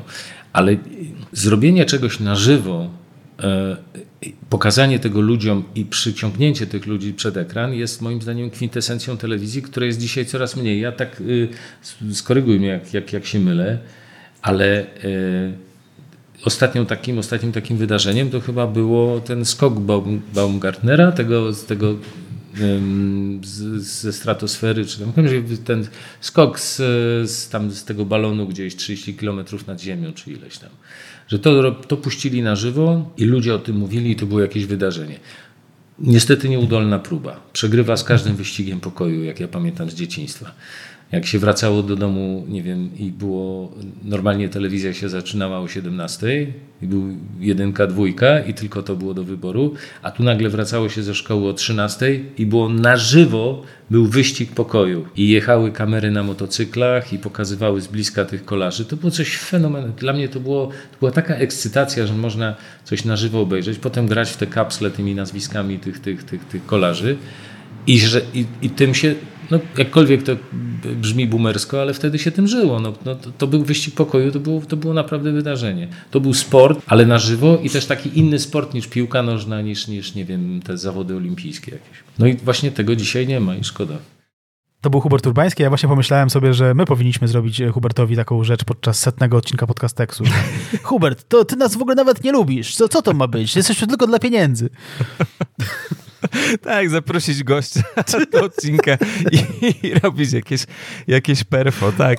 Myślę, że byłby zachwycony. Tak jest. Pozdrawiamy jeszcze raz i przypominamy, że ten 100. odcinek z gościnnym udziałem Huberta Urbańskiego wisi, jest też w obrazku na przykład, co w naszym przypadku jest i dotkliwe dla widza, ale też rzadkie przede wszystkim, więc tutaj jako pewne nowum trzeba to sprawdzić. Rzadkie i dotkliwe to jest częsta sprawa. Mów za siebie, nie? Ty nie wiesz, czy to jest rzadkie i dotkliwe, czy nie, ale to nie jest o mnie.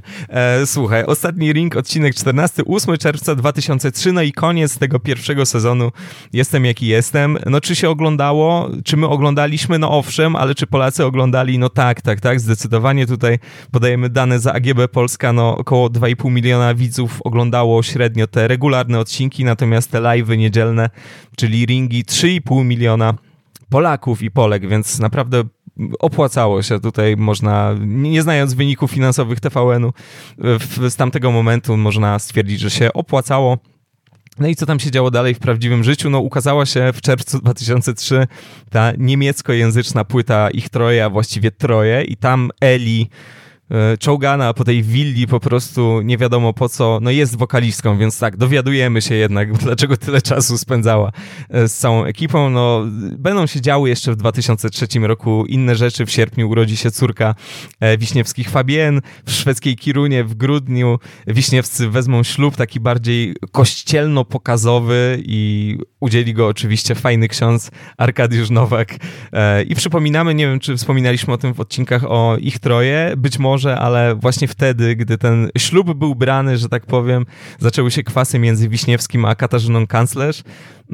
Katarzyna Kanclerz załatwiła sponsora tego ślubu i obiecała im podobno, to jest wersja Wiśniewskiego oczywiście, że ten ich produkt pojawi się na krzyżu zamiast Chrystusa w trakcie tego ślubu.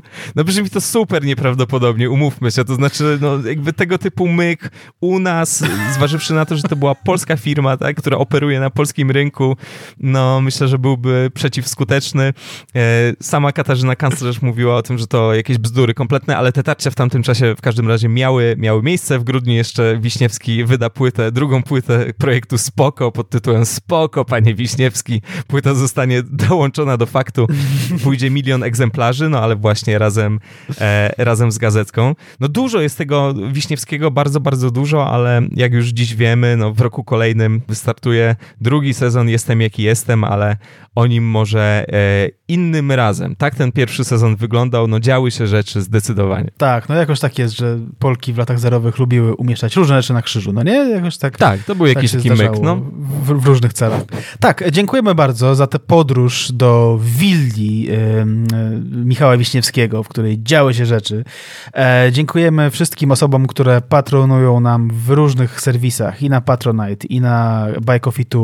I dziękujemy wszystkim, którzy kupili naszą książkę, albo którzy zamierzają kupić naszą książkę. I też dziękujemy temu, którzy kupili naszą książkę i na przykład wystawili jej ocenę gdzieś tam. To nie zależy na jaką ocenę. Ważne, że znaczy fajnie, jak jest pozytywna, nie? Ale fajnie, jak się w ogóle dzieje wokół książki. A dzieje się wokół książki, bo recenzje są dobre, więc super. No i tak, no i co? Do zobaczenia za tydzień, jeśli nas nie rozłoży jakiś COVID w międzyczasie, bo uwaga, cały czas lata to gówno i niestety to się zdarza. Lata to gówno, ale miejmy nadzieję, że do usłyszenia. Cześć! Podcast przygotowali Bartek Przybyszewski i Mateusz Witkowski. Czytał Tadeusz Drozda.